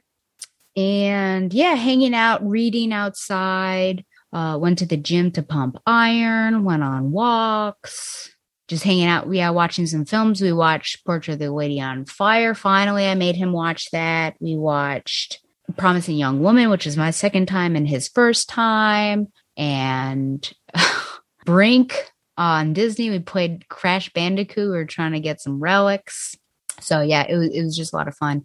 I his parents were nice enough to allow me to stay in their house, and I let me tell you about a story about heroic artichokes. That artichokes saved the Grant house. So we went to Donovan and me and Mr. and Mrs. Grant went to a fancy restaurant, and one of the appetizers was artichoke hearts. I think grilled California artichokes. No, they were grilled California artichokes. So they come out, there are three halves, and they're huge. They're like size of a hand. I was only able to eat one, eat one, and then I had two left over. And Donovan drove us back, and I must have, I did. I left the remaining artichokes which I took home in his car. And so I'm getting ready, go to sleep. And I thought, oh no, the artichokes. So I'm looking for them, thought maybe I brought them in and put them in the kitchen, didn't. And then so I go down, must have left them in his car, and there's some water coming in through the ceiling of the garage. I'm like, oh, this is a problem. So I go upstairs. I'm like, Donovan, um, there's some flooding or, you know, going through. And so he goes to, to check it out. He's like, uh oh. And on the way up, there's a door that goes outside and then goes into the the kitchen. So we're in the kitchen area. I notice there's water coming in through this door. And this water is up about 18 inches from the bottom of the door and it's coming in. So it's like one of those scenes from titanic you know where the water's building. And so we end up sandbagging it, but with towels and just putting towels against the the bottom of the door. And at first, when we did this, there's this creaky noise, and it's the creak that you know right before the water rushes in. But luckily, it didn't. And after we did that, I don't know what happened. Maybe just that pressure cleared out from the grate because because I think that there was some detritus that was blocking the water from entering the grate. But then it started to go down. But I was just thinking, if I hadn't gone down to get those artichokes, the Grant house could have been swept away in a flood. So it was huge flooding in Nashville. It's crazy. And then the next morning I wake up and there's sun. So it was a complete change. Saturday was just all of this abysmal rain and, and flooding. And then Sunday it's like, oh, look at this, how beautiful it is. So heroic artichokes. Okay, so let's do some quickies. And then unfortunately, I'm kind of fatigued, but I hope that my energy will hold out while I talk about urban legends and Joker number two. So, modern quickies, uh, uh, oddly, I'm caught up with Batman and Nightwing. So it's like now, I suppose each Batgirl Oracle episode will have the issues of that month, which is unheard of. So here we go Batman 106, The Cowardly Lot, Part One. Writer James Tynion IV, artists George Jimenez, and colorist Tomeu Morey. Following the tragic events of Infinite Frontier number one, Batman and his new ally Ghostmaker must reckon with a new gang operating in Gotham City. But are they connected to the reemergence, reemergence of the Scarecrow? Meanwhile, shadowy billionaire Simon Saint pitches an advanced law enforcement system to the new mayor. The creative team behind the epic Joker war continues to thrill pack, blah, blah, blah. And then the backup is Demon or Detective, begins as Damian Wayne is on the run. I blah, blah, blah there as well. Okay. And just to note that Oracle aids Batman as he chases after the latest heist of the Unsanity Collective and questions the speed of his car and its modifications. So even though she's present, not really doing anything significant. Batman 107, The Cowardly Lot Part 2, same creative team. Tensions are sky high in Gotham City following the events at Arkham Asylum, and public opinion and unrest are starting to boil over. By the way, both of these are publisher synopses from DC Comics. The Dark Knight has his hands full juggling the investigation of the reappearance of an old enemy and the rise of a new gang in Gotham called the Unsanity Collective. Gotham is getting more dangerous by the minute. And then there's Tales of the Ghostmaker or Legend of the Ghostmaker. So Babs is designing a new bat signal to communicate with Bat Jerk when he turns off his radio. Not going to talk to anyone. And we'll have Cass and Steph plant 12 single use signals on rooftops, which seems wasteful. She discusses the A Day attacks with Batjerk and who may be behind them. Uh, she's also investigating the Unsanity Collective and tells Batjerk what she knows of them. Okay, and that's Batman. So then we have Nightwing. So a bit more significant. I feel like we were teased a bit that we were going to see her play a big part, and I mean maybe it'll it'll come up more. I don't know. Okay. So we've got Nightwing 78, Leaping into the Light, Part 1, writer Tom Taylor, artist Bruno Redondo, colorist Adriano Lucas. Nightwing is back, and his drive to keep Blüdhaven safe has never been stronger, but his adopted city has elected a new mayor with the last name Zucco. When Nightwing and enlists Batgirl's help in, which is she Batgirl or Oracle? She's between names. Help in investigating the pol- politician bearing the same name as the man who murdered his parents. She unearths details that will shock and fundamentally change the hero. So there's a bit of a change with their relationship history or just their history period that now Babs and Dick have first met in Gotham Heights as kids when they both went to deal with bullies separately and then ran into each other. And then later, Barbara fangirls over the Wayne mansion when her father drives Dick home. Let's see. I can see it. Oh, yeah. So here we are. There's a young Babs, young Dick. And then her later on, her father shows up, of course. And there's some fangirling here. Will you live in a castle? So, new history for them of when they met, which is always interesting when they change things willy nilly. In the present, uh, Dick actually comes home after patrol and senses someone in his apartment. Oh, yeah, this is pretty funny. Uh, it's Barbara, she's wearing what she was actually wearing in Batman, may I add, which talk about continuity. Well done. Finally, DC Comics slash editors. I don't know if it's the same editors, but I, I do love her Gloria Steinem glasses. Did they show? Yeah, Gloria Steinem right there. They changed slightly in the Urban Legends, but I, I do like these. I think they're, they're funky, fresh and she lays him out as she should. But I do like her outfit here, which I'll talk about. Outfits will pop up big time. We'll get that. Bam. So as Oracle. Oh, the, yeah, this was weird. Oh, I forgot about this. Look, because well, oh, also this little love thing where she sees the dog and she's super excited about this particular dog.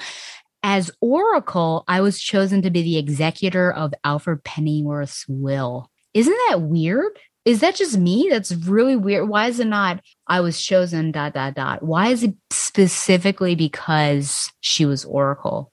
She'd be able to relegate everything properly or negotiate everything? It's strange. I wonder what the semantics there or why that particular choice there if we were to parse it but she's there to bring Dick up to speed since he missed the reading. I think he was Rick at that point. And then she also tells Dick that he needs to keep that dog. Okay. And then they sit as together as uh, he reads. So at least a nice little moment there. Okay, that was 78, 79. Let's pull this up. There's more that I want to talk about here. I was considering this like, oh man, you know, she is more significant in 79. Is it bad that I'm not doing a review? But I was thinking to myself, should I review Nightwing? And I'm like, no, it's not a Nightwing cast. So I'll talk about it and and give you some commentary on it, but I feel like I don't need to do that.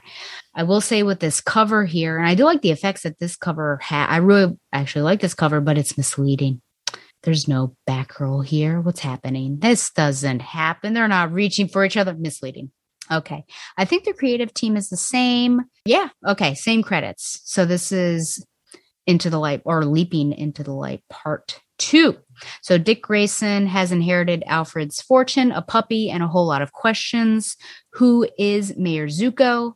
What is her relation to the man who murdered Dick's parents. What sinister plans is Blockbuster for Blüdhaven? What kind of dog food is best for a three wicked puppy?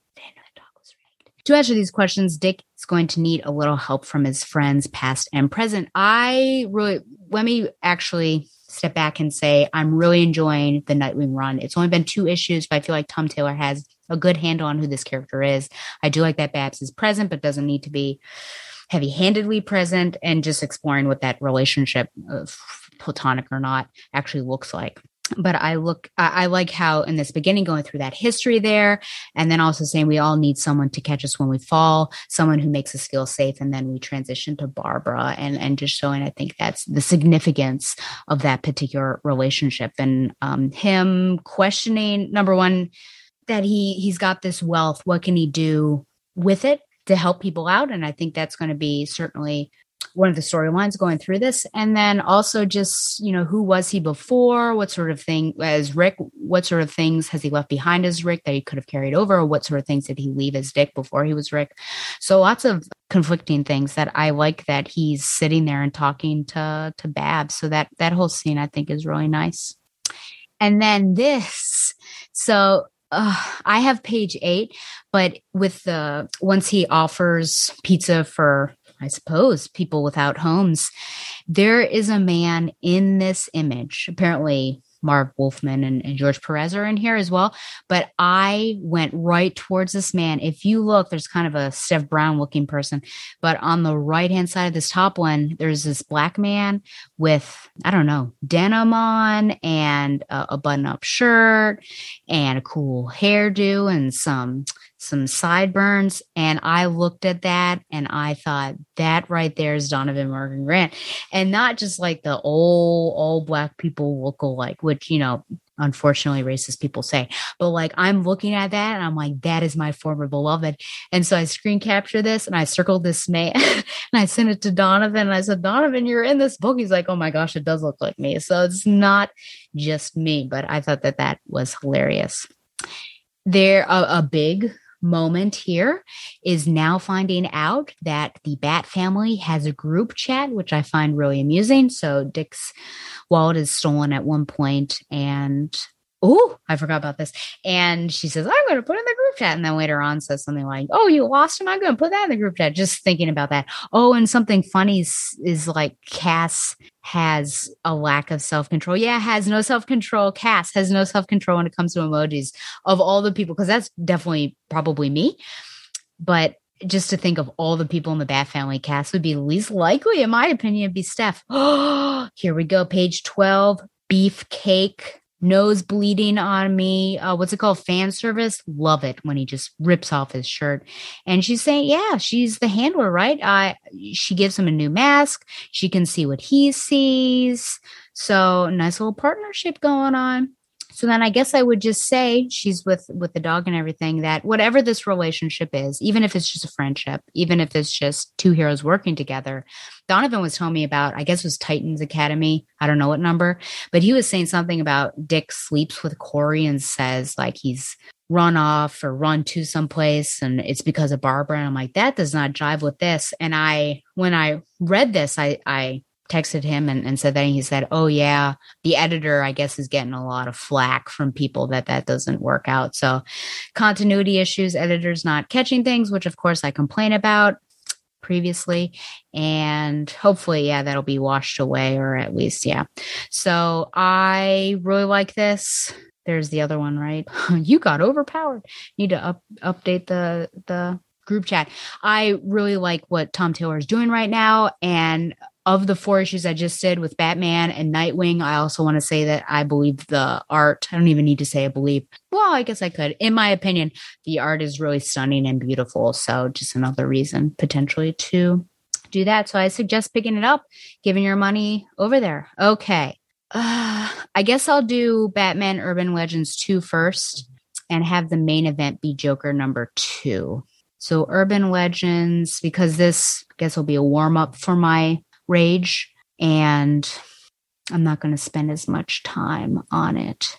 And I'm only going to talk about one story and guys, this is what I was talking about. I I need a break from Castellucci and I just can't emotionally invest myself in fully reviewing a story. So it it just wasn't worthwhile to me. Barbara's in it, so I feel like I'm failing, but I just need a break from Castellucci. And so I'll just talk about a significant thing. So it is Oracle in Ghost in the Machine, Cecil Castellucci's story, and then art and colors by Marguerite Sauvage. And so this pair should remind you of the virus story that popped up in, I don't know, the Batgirl Joker War or whatever that thing was with the multiple stories. The art is beautiful, but unfortunately, for whatever reason, Castellucci and I guess DC Comics thought that it would be great to have Virus come back again. So the synopsis from the publisher is Barbara Gordon has identified a citywide system hack from a foe she faced before as Batgirl, but this time around, Babs may have found a way to defeat her for good as Oracle. So, yeah, the COVID Avengers back. Here we go. She's kind of fighting her digitally, and then later on, she'll go up against her in person. There's some talk of what are those called? Floppy disks, which I thought was really interesting. And the whole thing is really uninspired, in my opinion. I think the only point of this whole story is this outfit. And that's really all I want to talk about. okay. Now, besides the overall page being really attractive and beautiful and the art, I mean, way to go, Marguerite. I don't get this. And the first I was made aware of this was via CBR, comic book resources, and they said like Oracle has a new outfit and it's perfect. And I look up at this and I'm like, I'm sorry, what? What? What? Hubble? What? What is that? What? What? So she has smart glasses, which they're a bit different. They're almost like Ingrid Michaelson style rather than Gloria Steinem style, which I'm disappointed about. She's got an earbud for communications, hidden pin button, microphone, holographic sleeve, smartphone, elegant stealth backroll utility belt, cables, some batteries, etc. Okay, so first, if we go back a page, we see that she's actually sewing and stitching this, and I'm a now I'm just lazy, so I'm not going to show. But I actually went back to Detective 359. I went to Batgirl Year One and, and was looking at, oh man, what did this look like? And so, you know, it's interesting. Like those two things, she comes up with this outfit that's pretty amazing. And then with this one, she's like, yeah, I've got this green sweatsuit that or tracksuit. I don't even know what you would call this. It's really interesting. My main criticism was actually looking at how off the shoulder it is and the cleavage and all that. And I thought, you know what? When she puts her arm down off of her hip, her tatas are going to fall out later on. It, I will say that at least they're kind of up on her shoulders a bit more, so it seems like they're stable. But this, for me, it's uninspired. The Oracle green color, okay, sure. And really, the only thing, if you took away, I think that the image alone has to prove itself. The only way that this works, if it works at all, is because of all the bubbles that are telling me what it's about. Otherwise, it's just a fashion. It could have been a little paper doll I could cut out and play with. So honestly, I feel like it's uninspired, unoriginal. And I'm also really confused why, if this is an Oracle outfit and she's going out as Oracle, fighting crime as Oracle, later on, look, she's got her hood up why on earth? You're like flaunting it. You're out in the open. If you're going to be oracle i think maybe you should be a bit more incognito. So that's a bit strange to me like especially since she seems really revealed. She just has her hood up as if that's going to protect her from anything. Stephanie brown at least look at this the, the juxtaposition of of barbara and i can see her whole face versus stephanie brown who at least has a mask on her. So i i don't like it I, I could find someone that looks like this heading out to to go to Ross. What is it? Uh, some sort of clothing store. So nice try. I don't know. There there had to have been something else, or at least show off something without the word bubbles that proves, hey, this is Oracle. This is why this particular design matters. And does that mean she's always going to be wearing this when she's at home in the computer. Like that doesn't make sense for the other issues that I saw. She was wearing normal clothing, which is what Barbara does. She just wears normal clothing when she's in front of the computer. And if this is her out and about guys, again, why was she getting coffee or doing what at playing chess I guess she was looking at she was doing more than chess, but she's completely it's like Batman going out without his cowl, walking around Gotham, and then all of a sudden it's time to go after the bad guy, and he's he puts on his cowl as if that saves anything. So I don't like it, and I guess that's all I have to say about it. Okay, so here we go. This is the main event, people. This is what you were waiting for. I don't know if you were waiting for this. Ooh, let's see if I have any energy back in the tank or energy in the tank. So we are going to do the Joker number two. Where are you? There you are. And the creative team is James Tynion the fourth. Guillaume March is the artist. Colorist is Arif Prianto. So let me say what the synopsis is. As the dust settles on Arkham Asylum and tragic recent events, the Joker is the most wanted man in the world, and powerful forces are lining up around the globe to hunt him. But where exactly is the clown prince of crime? Jim Gordon, facing his twilight years, haunted by the madman, knows where to start the hunt, and he's been given the go ahead to pursue him, but will he be willing to pay the price? And what shocking revelation will Gordon stun Batman with before he departs? Well, I'll tell you what the revelation is, but I think we should go through some trauma first. And I will, as I'm getting to the trauma, I do want to say that I think I skimmed Joker 1 in particular to, to prepare for Joker 2 and I don't really understand why they don't call it Jim Gordon, but or James Gordon, but perhaps it's maybe they thought he wouldn't be able to sell. Okay, so let us go through some trauma. Let us traumatize each other once more, maybe one final time. I don't know. So this is from Gail Simone's Batgirl number 19. So Batgirl throws a batarang. There's electrocution. Looks like it sticks in James' eyeball. She tried to spare him. Blah, blah, blah. God help me. The rain, the concussion. I tried. Okay. Next. That was just that page. I want to give you some context. Just some context. Okay. So it says, get your hands off of her. Barbara's hand, but Batgirl's hands are around Barbara Sr. You're under arrest for murder of my son. Hands on the back of your head, Batgirl. I'm warning you. Batgirl says, I thought I was in hell already, but this is how much further I've fallen. Hmm. Tonight I became an only child and I may have made myself an orphan as well. Okay, so that was Batgirl 19. We're not done with the trauma yet, friends. We are not done. Let's go to Batgirl number 49. Oh, there it is. I once had a brother who was complicated and messy. I hated him so much. I wanted him to die. And now he's gone. He's really gone. Jim Gordon says, I blame you for this, Batgirl. Don't move. Batgirl, I'm placing you under arrest for manslaughter. Batgirl says, How could I ever explain to him what happened? Where do I even begin? I can't. It's over. Mm-mm-mm. Okay. One last one, friends. One last one. This is Batgirl 50. Um, there are heroes who still care like Batgirl. She's a piece of work. The city needs a complete overhaul ever since the Joker took over the town. Everywhere is run down. Bad elements like Batgirl need to be lanced. More police in the streets to combat the mayhem. Batgirl says, or Barbara says, a scorched earth policy isn't going to be helpful. Hate blank can't believe blank the worst blank Batgirl some expletive, the scum of blank blank, and then Barbara gets upset and says, Dad, shut up. Babs, are you okay? You have no idea the lengths that I have gone to protect you. Oh, Pushing papers for a congresswoman. Mm-mm-mm.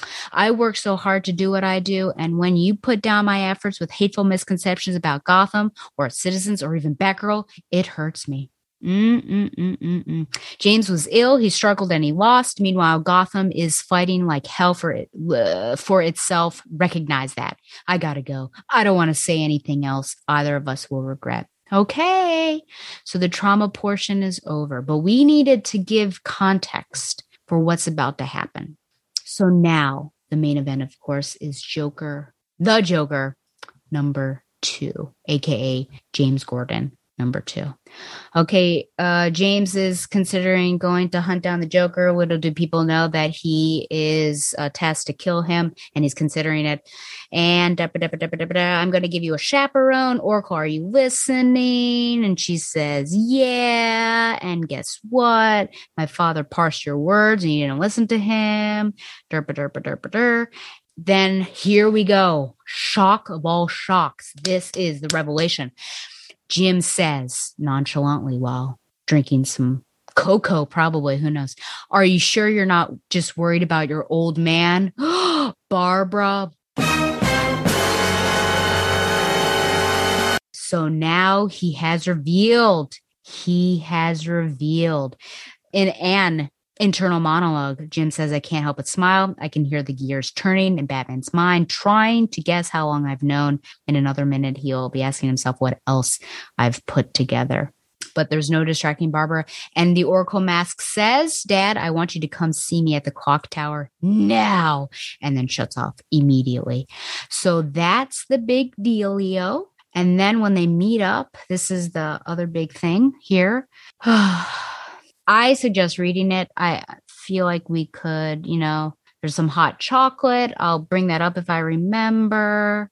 He says, I know my daughter. It doesn't matter what costume she's wearing or how she's digitally altering her voice.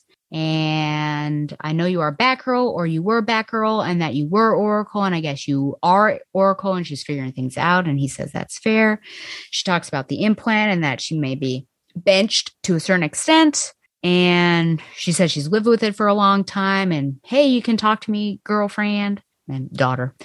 And she said, right now, you're not allowed to guilt trip me for not telling you something. And he says, you know, let's victim let's what's it called? Oppression olympics kind of. I'm pretty sure a secret crime fighting identity trumps pretending not to know about a secret crime fighting thing. And then she says that's not what i'm talking about. A few months ago you told me that you were going to hold batgirl accountable for what happened to james okay he says that wasn't fair of me. I'm sorry. I was angry at myself more than anything, angry that I hadn't done more, that I wasn't more open to my son getting better. I was lashing out because if I hadn't pushed him away, Joker wouldn't have been able to play him like he did. And she says, You're not responsible. And he feels responsible and they talk about the clown and he does reveal about the killing and considering it he, he uses litotes and says i'm not not considering it. And he does end up saying that hey you know i'm doing this for you. If i don't you'll always have a target on your back. So those are i think the main points that i want to talk about. Where to begin? Where to begin? Okay so Tynion, they're saying that he is retconning. People say specifically 50, but I feel like it's 49 and 50. And I also feel like it's 19 from Gail Simone's run. I think Tynion is doing this because, and again, editors, where were you? It was terrible. I mean, how he's speaking to her, how he's speaks golly, it seems even worse. How he's speaking to her and uh, I guess trying to work through that. I'm I'm still having trouble with it. Let me let me start with something that's more manageable for me to talk about. I'm so glad that James Gordon is not an idiot. So that's I think the the first thing to to talk about. How many times, how many guests have I had that we've talked about? How can you not tell that that's your daughter, especially as throughout the ages, throughout the runs, her mask has become less and less, and you see more and more of her face. Like clearly there's something going on. And yes, it could be that whole being willfully ignorant situation, which I think he brings up in No Man's Land that he knows probably deep down, but also just doesn't want to think about it. So he probably knew for a long time. I think the question is when specifically i don't know if we're going to get a specific date of like when this happened maybe the first time that he ran up against her, I almost like to think like, oh, maybe it was when he was Batman, the super heavy, and they they fought against Livewire, I think it was. But it, it seems like it's earlier. Like he knew that she was Batgirl before. So does that five year timeline even exist anymore with the new 52? So he knew before and then the injury and then coming back to Batgirl, he's known all of that. So I don't know if we can necessarily pinpoint when he knows, but now we know that he knows. And I'm I'm hoping that it sticks. I'm afraid that this is going to be true for a couple years maybe and then afterwards something will happen some another retcon and, and then he will have forgotten the problem with him knowing to this degree besides the obvious of, of what happened in 19 and 49 and 50 is that she went through a lot of trauma obviously and depending on how much is in continuity crises of of faith and dubiousness in her abilities and to have a father that knows your secret and to not have compassion or reach out to you on that level of I know I know your Batgirl. I know that your injury is deeper than just the injury itself. There's so much more. I think that that was I have a problem with it I, I think that that's I was going to say bad parenthood, but I also understand on the on the flip side that she never she never revealed that whole thing. So there's that trust issue, and maybe he just didn't want to. You know, he felt hurt that she didn't have faith in him or trust in him to to talk about it. But I just feel like, man, that wouldn't that be the time? The killing joke wouldn't that be the time to be like, oh, Barbara, I know what this means. I know that I don't know your career as a crime fighter is over, but maybe it's not over, and that you're almost pushing her towards Oracle. I, I, think that there's a missed opportunity there. And I think that that is an unfortunate byproduct of this, that it, for me, portrays Jim in, in a, in a poor light, at least looking there. And then we have the, the accusations, j'accuse, and the terrible, I'm uh, ad hominem attacks on Batgirl and saying, oh man, it was in the, in the heat of the moment. I was just really upset. Man alive. Maybe maybe I can go with you there. But just thinking about like you, number one, there's no slip, there's no psychological or Freudian slip of you instead of back row or whatever. Like when you're that hot, I mean, if I get that hot and that angry, I'm going to make mistakes in my speech. And I feel like that would have happened there. But just he's belittling and attacking Batgirl right in front of the person he knows to be Batgirl seems beyond belief, beyond belief. And I guess so that's like nice try Tynion. I I don't think it doesn't really work for me. I think Tynion maybe others realized how terrible 49 and 50 were and he had to kind of dial it back and and pull it back in or rein it back in but it's such i think it was just such a mess that he did the best he could but it's not good. I think it's it's one of those like oh should you have left it the way it was or you try to to to bring it back? But it almost makes him seem worse. Like you are attacking your own daughter right now but pretending that it's Batgirl that's insane to me. It's almost like how you were able to disconnect your mind in order to do that and then the the reasonings of of him going after Joker that well Barbara you know you'll always have a target on your back at least I can get rid of him and what I said on the Batman Universe comic pos- podcast is Barbara Gordon can take care of her own damn self. You need to this is you. This is you. So you need to own that that this is a selfish thing on you and and not for Barbara. The hot chocolate is a bit weird just because I feel like that's a bit of a nod to the killing joke because that was a randomly a plot point just with like or a detail I guess for for the hot cocoa. But I think the shock is he knows. He's known and he will know but it's it's everything that follows like explanations which i'm glad he doesn't ignore Tynion. i'm glad Tynion doesn't ignore like oh well why'd you say these things and they bring up good points about trust and everything. And and and i hope that maybe in a future plot point we work on that trust and, and everything. But i think if you now have this detail in your mind it just brings into question jim as a father and his role and and what was he doing during these traumatic moments and and her recovery. And then also just how are you able to separate yourself so much really go after your daughter like this twice in terms of arresting and then of course the the diner situation. So really interesting. I, I think it was steph on the comic podcast that some, said something like you know batgirl 50 and 49 was a turd and it's it's still like even if you shine it or make it pretty it's still a turd. So that's i guess what happened there. So it's just unfortunate that 50 49 and even 19 exist and and we unfortunately had to had to deal with that. So we'll see what happens. I, I think there was a suspicion. Ian prime? Yeah i have to unfriend ian prime because of this that jim will die which is a kind of a spider-man symptom right? That once someone finds out about Spider-Man, inevitably that person will die or finds out about Spider-Man's secret identity to be more specific. And so that is I never thought about that and I think that that would be terrible, terrible for many reasons.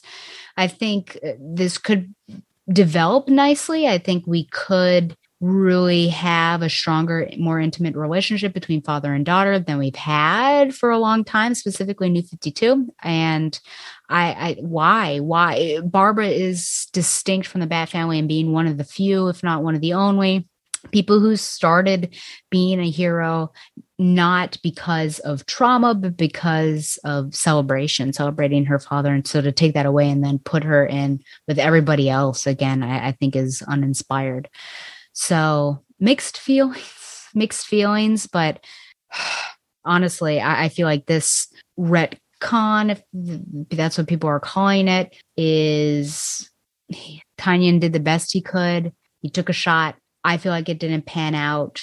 And the explanation is like he tries the best he can to explain this terrible thing, but the thing is so terrible that it's hard to explain away. And I feel like also that it portrays Jim poorly. So I think, look, I was more sensical. I didn't yell. If you want my emotional take on it, you should check out Batman Universe Comic Podcast. I think, golly, that's it. I'm not going to rate it. I don't think it's worth my rating because the rest of the story I didn't really look at. So there you go. Oh, I didn't do any reviews on this one, but I did give some commentary, so it's all good. Okay, next up is Anime Watch List. And I hesitate calling this an anime because it is Korean American, though the style, I don't know we could say it's an animation. So Dota Dragon's Blood, which is on Netflix, and it's book one, and there are eight episodes in book one, and they're about 30 minutes, 26 to 28. Set in a fantasy world, the story follows dragon knight Davion who hunts dragons to make the world a safer place. In a battle between demon and dragons, an elder dragon merges the soul of Davion. Along with the moon princess Mirana, Davion pursues a journey to stop the demon Terrorblade who wants to kill dragons and collect their souls. It is violent and there's some language, but I was shipping these two people right away, and I am glad. I'm happy to say that the shipping paid off. But no, I I really enjoyed this. I gave it's like skyscraper of terror or something something. I can't even remember what it was called about this weird weird world where this schoolgirl wakes up and people are trying to kill her on these roofs on skyscrapers. And I think I got five minutes through the first one. There's like sexual assault, and I'm like, nah, nah. I mean, it was also violent. I'm just like, I'm not in for it. And then I tried this one. I thought, oh, this is really interesting. I like it. So I'm looking forward to more books, as they say. Okay. What are you wearing? I have given my two weeks notice of my current job because I'm going to have another job. And the current job was just a temp, so it was going to end anyways. But I decided I've got two weeks left. I'm going to wear what I want. So on Monday, I wore an Iron Fist shirt. Wait a minute. No, I think Monday I wore regulation. Tuesday I wore an Iron Fist shirt. And today I wore the Fat Man, aka Wilson Fisk. And I pretended to be him because I wore purple pants and this white blazer. So the Wilson Fisk, the Kingpin. Ah, so there you go. And I don't know. I haven't decided what I'm going to wear tomorrow yet. I've got so many back row shirts that I could probably wear those for the rest of the the two weeks. Okay, and my final segment is literature recommendation. Okay, so white privilege was the last one from the previous episode. I read all five volumes of The Superior Spider Man. I'm trying to get caught up. Donovan speaks really highly of the current Spider Man run. So I thought maybe I'll get back into Spider Man. It's been so long since I've read him and I feel I feel an absence, so maybe I'll give them a shot. So I was reading that to kind of get caught up, but now I think I might just jump on to the current stuff. So I read all five of those, which are pretty good.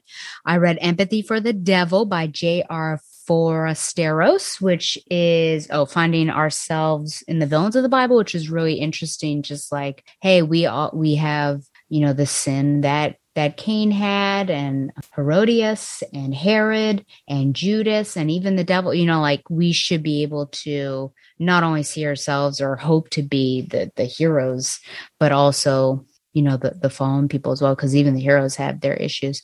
So in Herod's chapter, he gives background to sort of the political climate as well as becoming a province of Rome, and he talks about Pompey the Great, but instead of putting Pompey, he puts Pompeii multiple times. The city, the the the location Pompeii rather than Pompey. And so I ended up emailing him and I said, "Sir, for future printings, please no." And he wrote back, and I tried to be not a troll, so I had positive things and then had this sandwich in between the positive things. And he wrote back and and said, "Thank you, I appreciate that," and asked me which person or entity uh, was my favorite. Um, we've got oh the final novel of my 10 and a half year journey of the Rory Gilmore's reading list. It's over. I read it. It's novels, which was actually five and one novels from 1930 to 1942 Dance Night, Come Back to Sorrento, Turn Magic Wheel, and Angels on Toast, A Time to Be Born, all by Dawn Powell.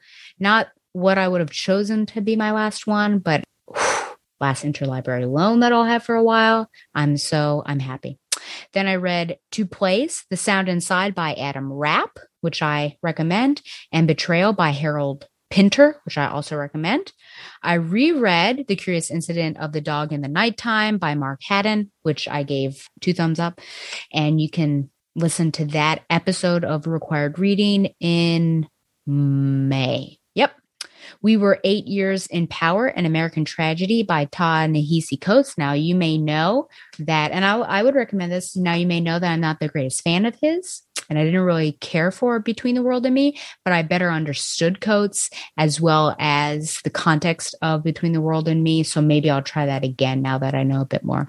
The Goldfinch by Donna Tartt. I have complicated feelings on it. I know that it's highly lauded. There were drugs, so many drugs, and it's really long. It took that was actually an audiobook that I listened to on the way to Nashville and back, and also for a couple weeks with work during my lunch. The Color of Law, a forgotten history of how our government segregated America by Richard Rothstein, which I highly recommend. Yeah, looking at what is it, blockbusting and redlining and white flight and the Great Migration and how ghettos became ghettos. And yeah, it was really interesting. And then what I'm currently reading right now, which I should finish if not today, then tomorrow, is Redefining Realness My Path to Womanhood, Identity, Love, and So Much More by Janet Mock, which is a memoir. And Janet Mock is a trans woman. So that was, I was really interested in that because I feel like that's a voice that is not heard often. So I was really intrigued. And some of it's really heavy, heavy stuff, especially pertaining to sexual assault and survival sex work. So I think if that's something that's going to be triggering for you, then I don't recommend it. But I I have been enjoying it and just um, hearing her voice and learning more about the trials and tribulations of of trans women and trans women of color in particular. Okie dokie. Well, Remember, you can send any questions or comments to batgirltheoracle at gmail.com. You can also find the show on Google Play and Stitcher. Like the show on Facebook or follow it on Twitter at Batgirl the Oracle. Subscribe to the show on YouTube for an uncut version, which you're about to see, probably really long. Follow the Batman Universe on Facebook and Twitter as well, and support the Batman Universe by subscribing to Patreon. Once again, thanks to Mile High Comics for sponsoring Batgirl the Oracle, the Barbara Gordon podcast. Thank you to my former beloved Donovan Morgan Grant, and happy birthday, one final time and thanks for popping on. And next time you'll see him as well as hear him as we look at Bruce Jerk, Murderer Fugitive. Thanks for sticking with me. I think there were some technical difficulties, rambling. I had to think about things, but actually, I'm, you know what? I'm okay with this episode because sometimes I feel like, oh man, I failed you. I feel like, you know what? I think I did okay. So I think I'll take a break now because boy, I'm worn out at all the all the talking I had to do. Thank you guys. I always appreciate you, even though I, I may not thank you all the time, but I really do. Until next time though, Fly on, Babs lovers. Just plain Barbara Gordon, masquerading for a lark as she rides into the night on her special Batgirl cycle. Who knows? Is the dynamic duo destined to become the triumphant trio? Only time will tell us more about this dazzling daredoll. Ah, I love a happy ending, don't you?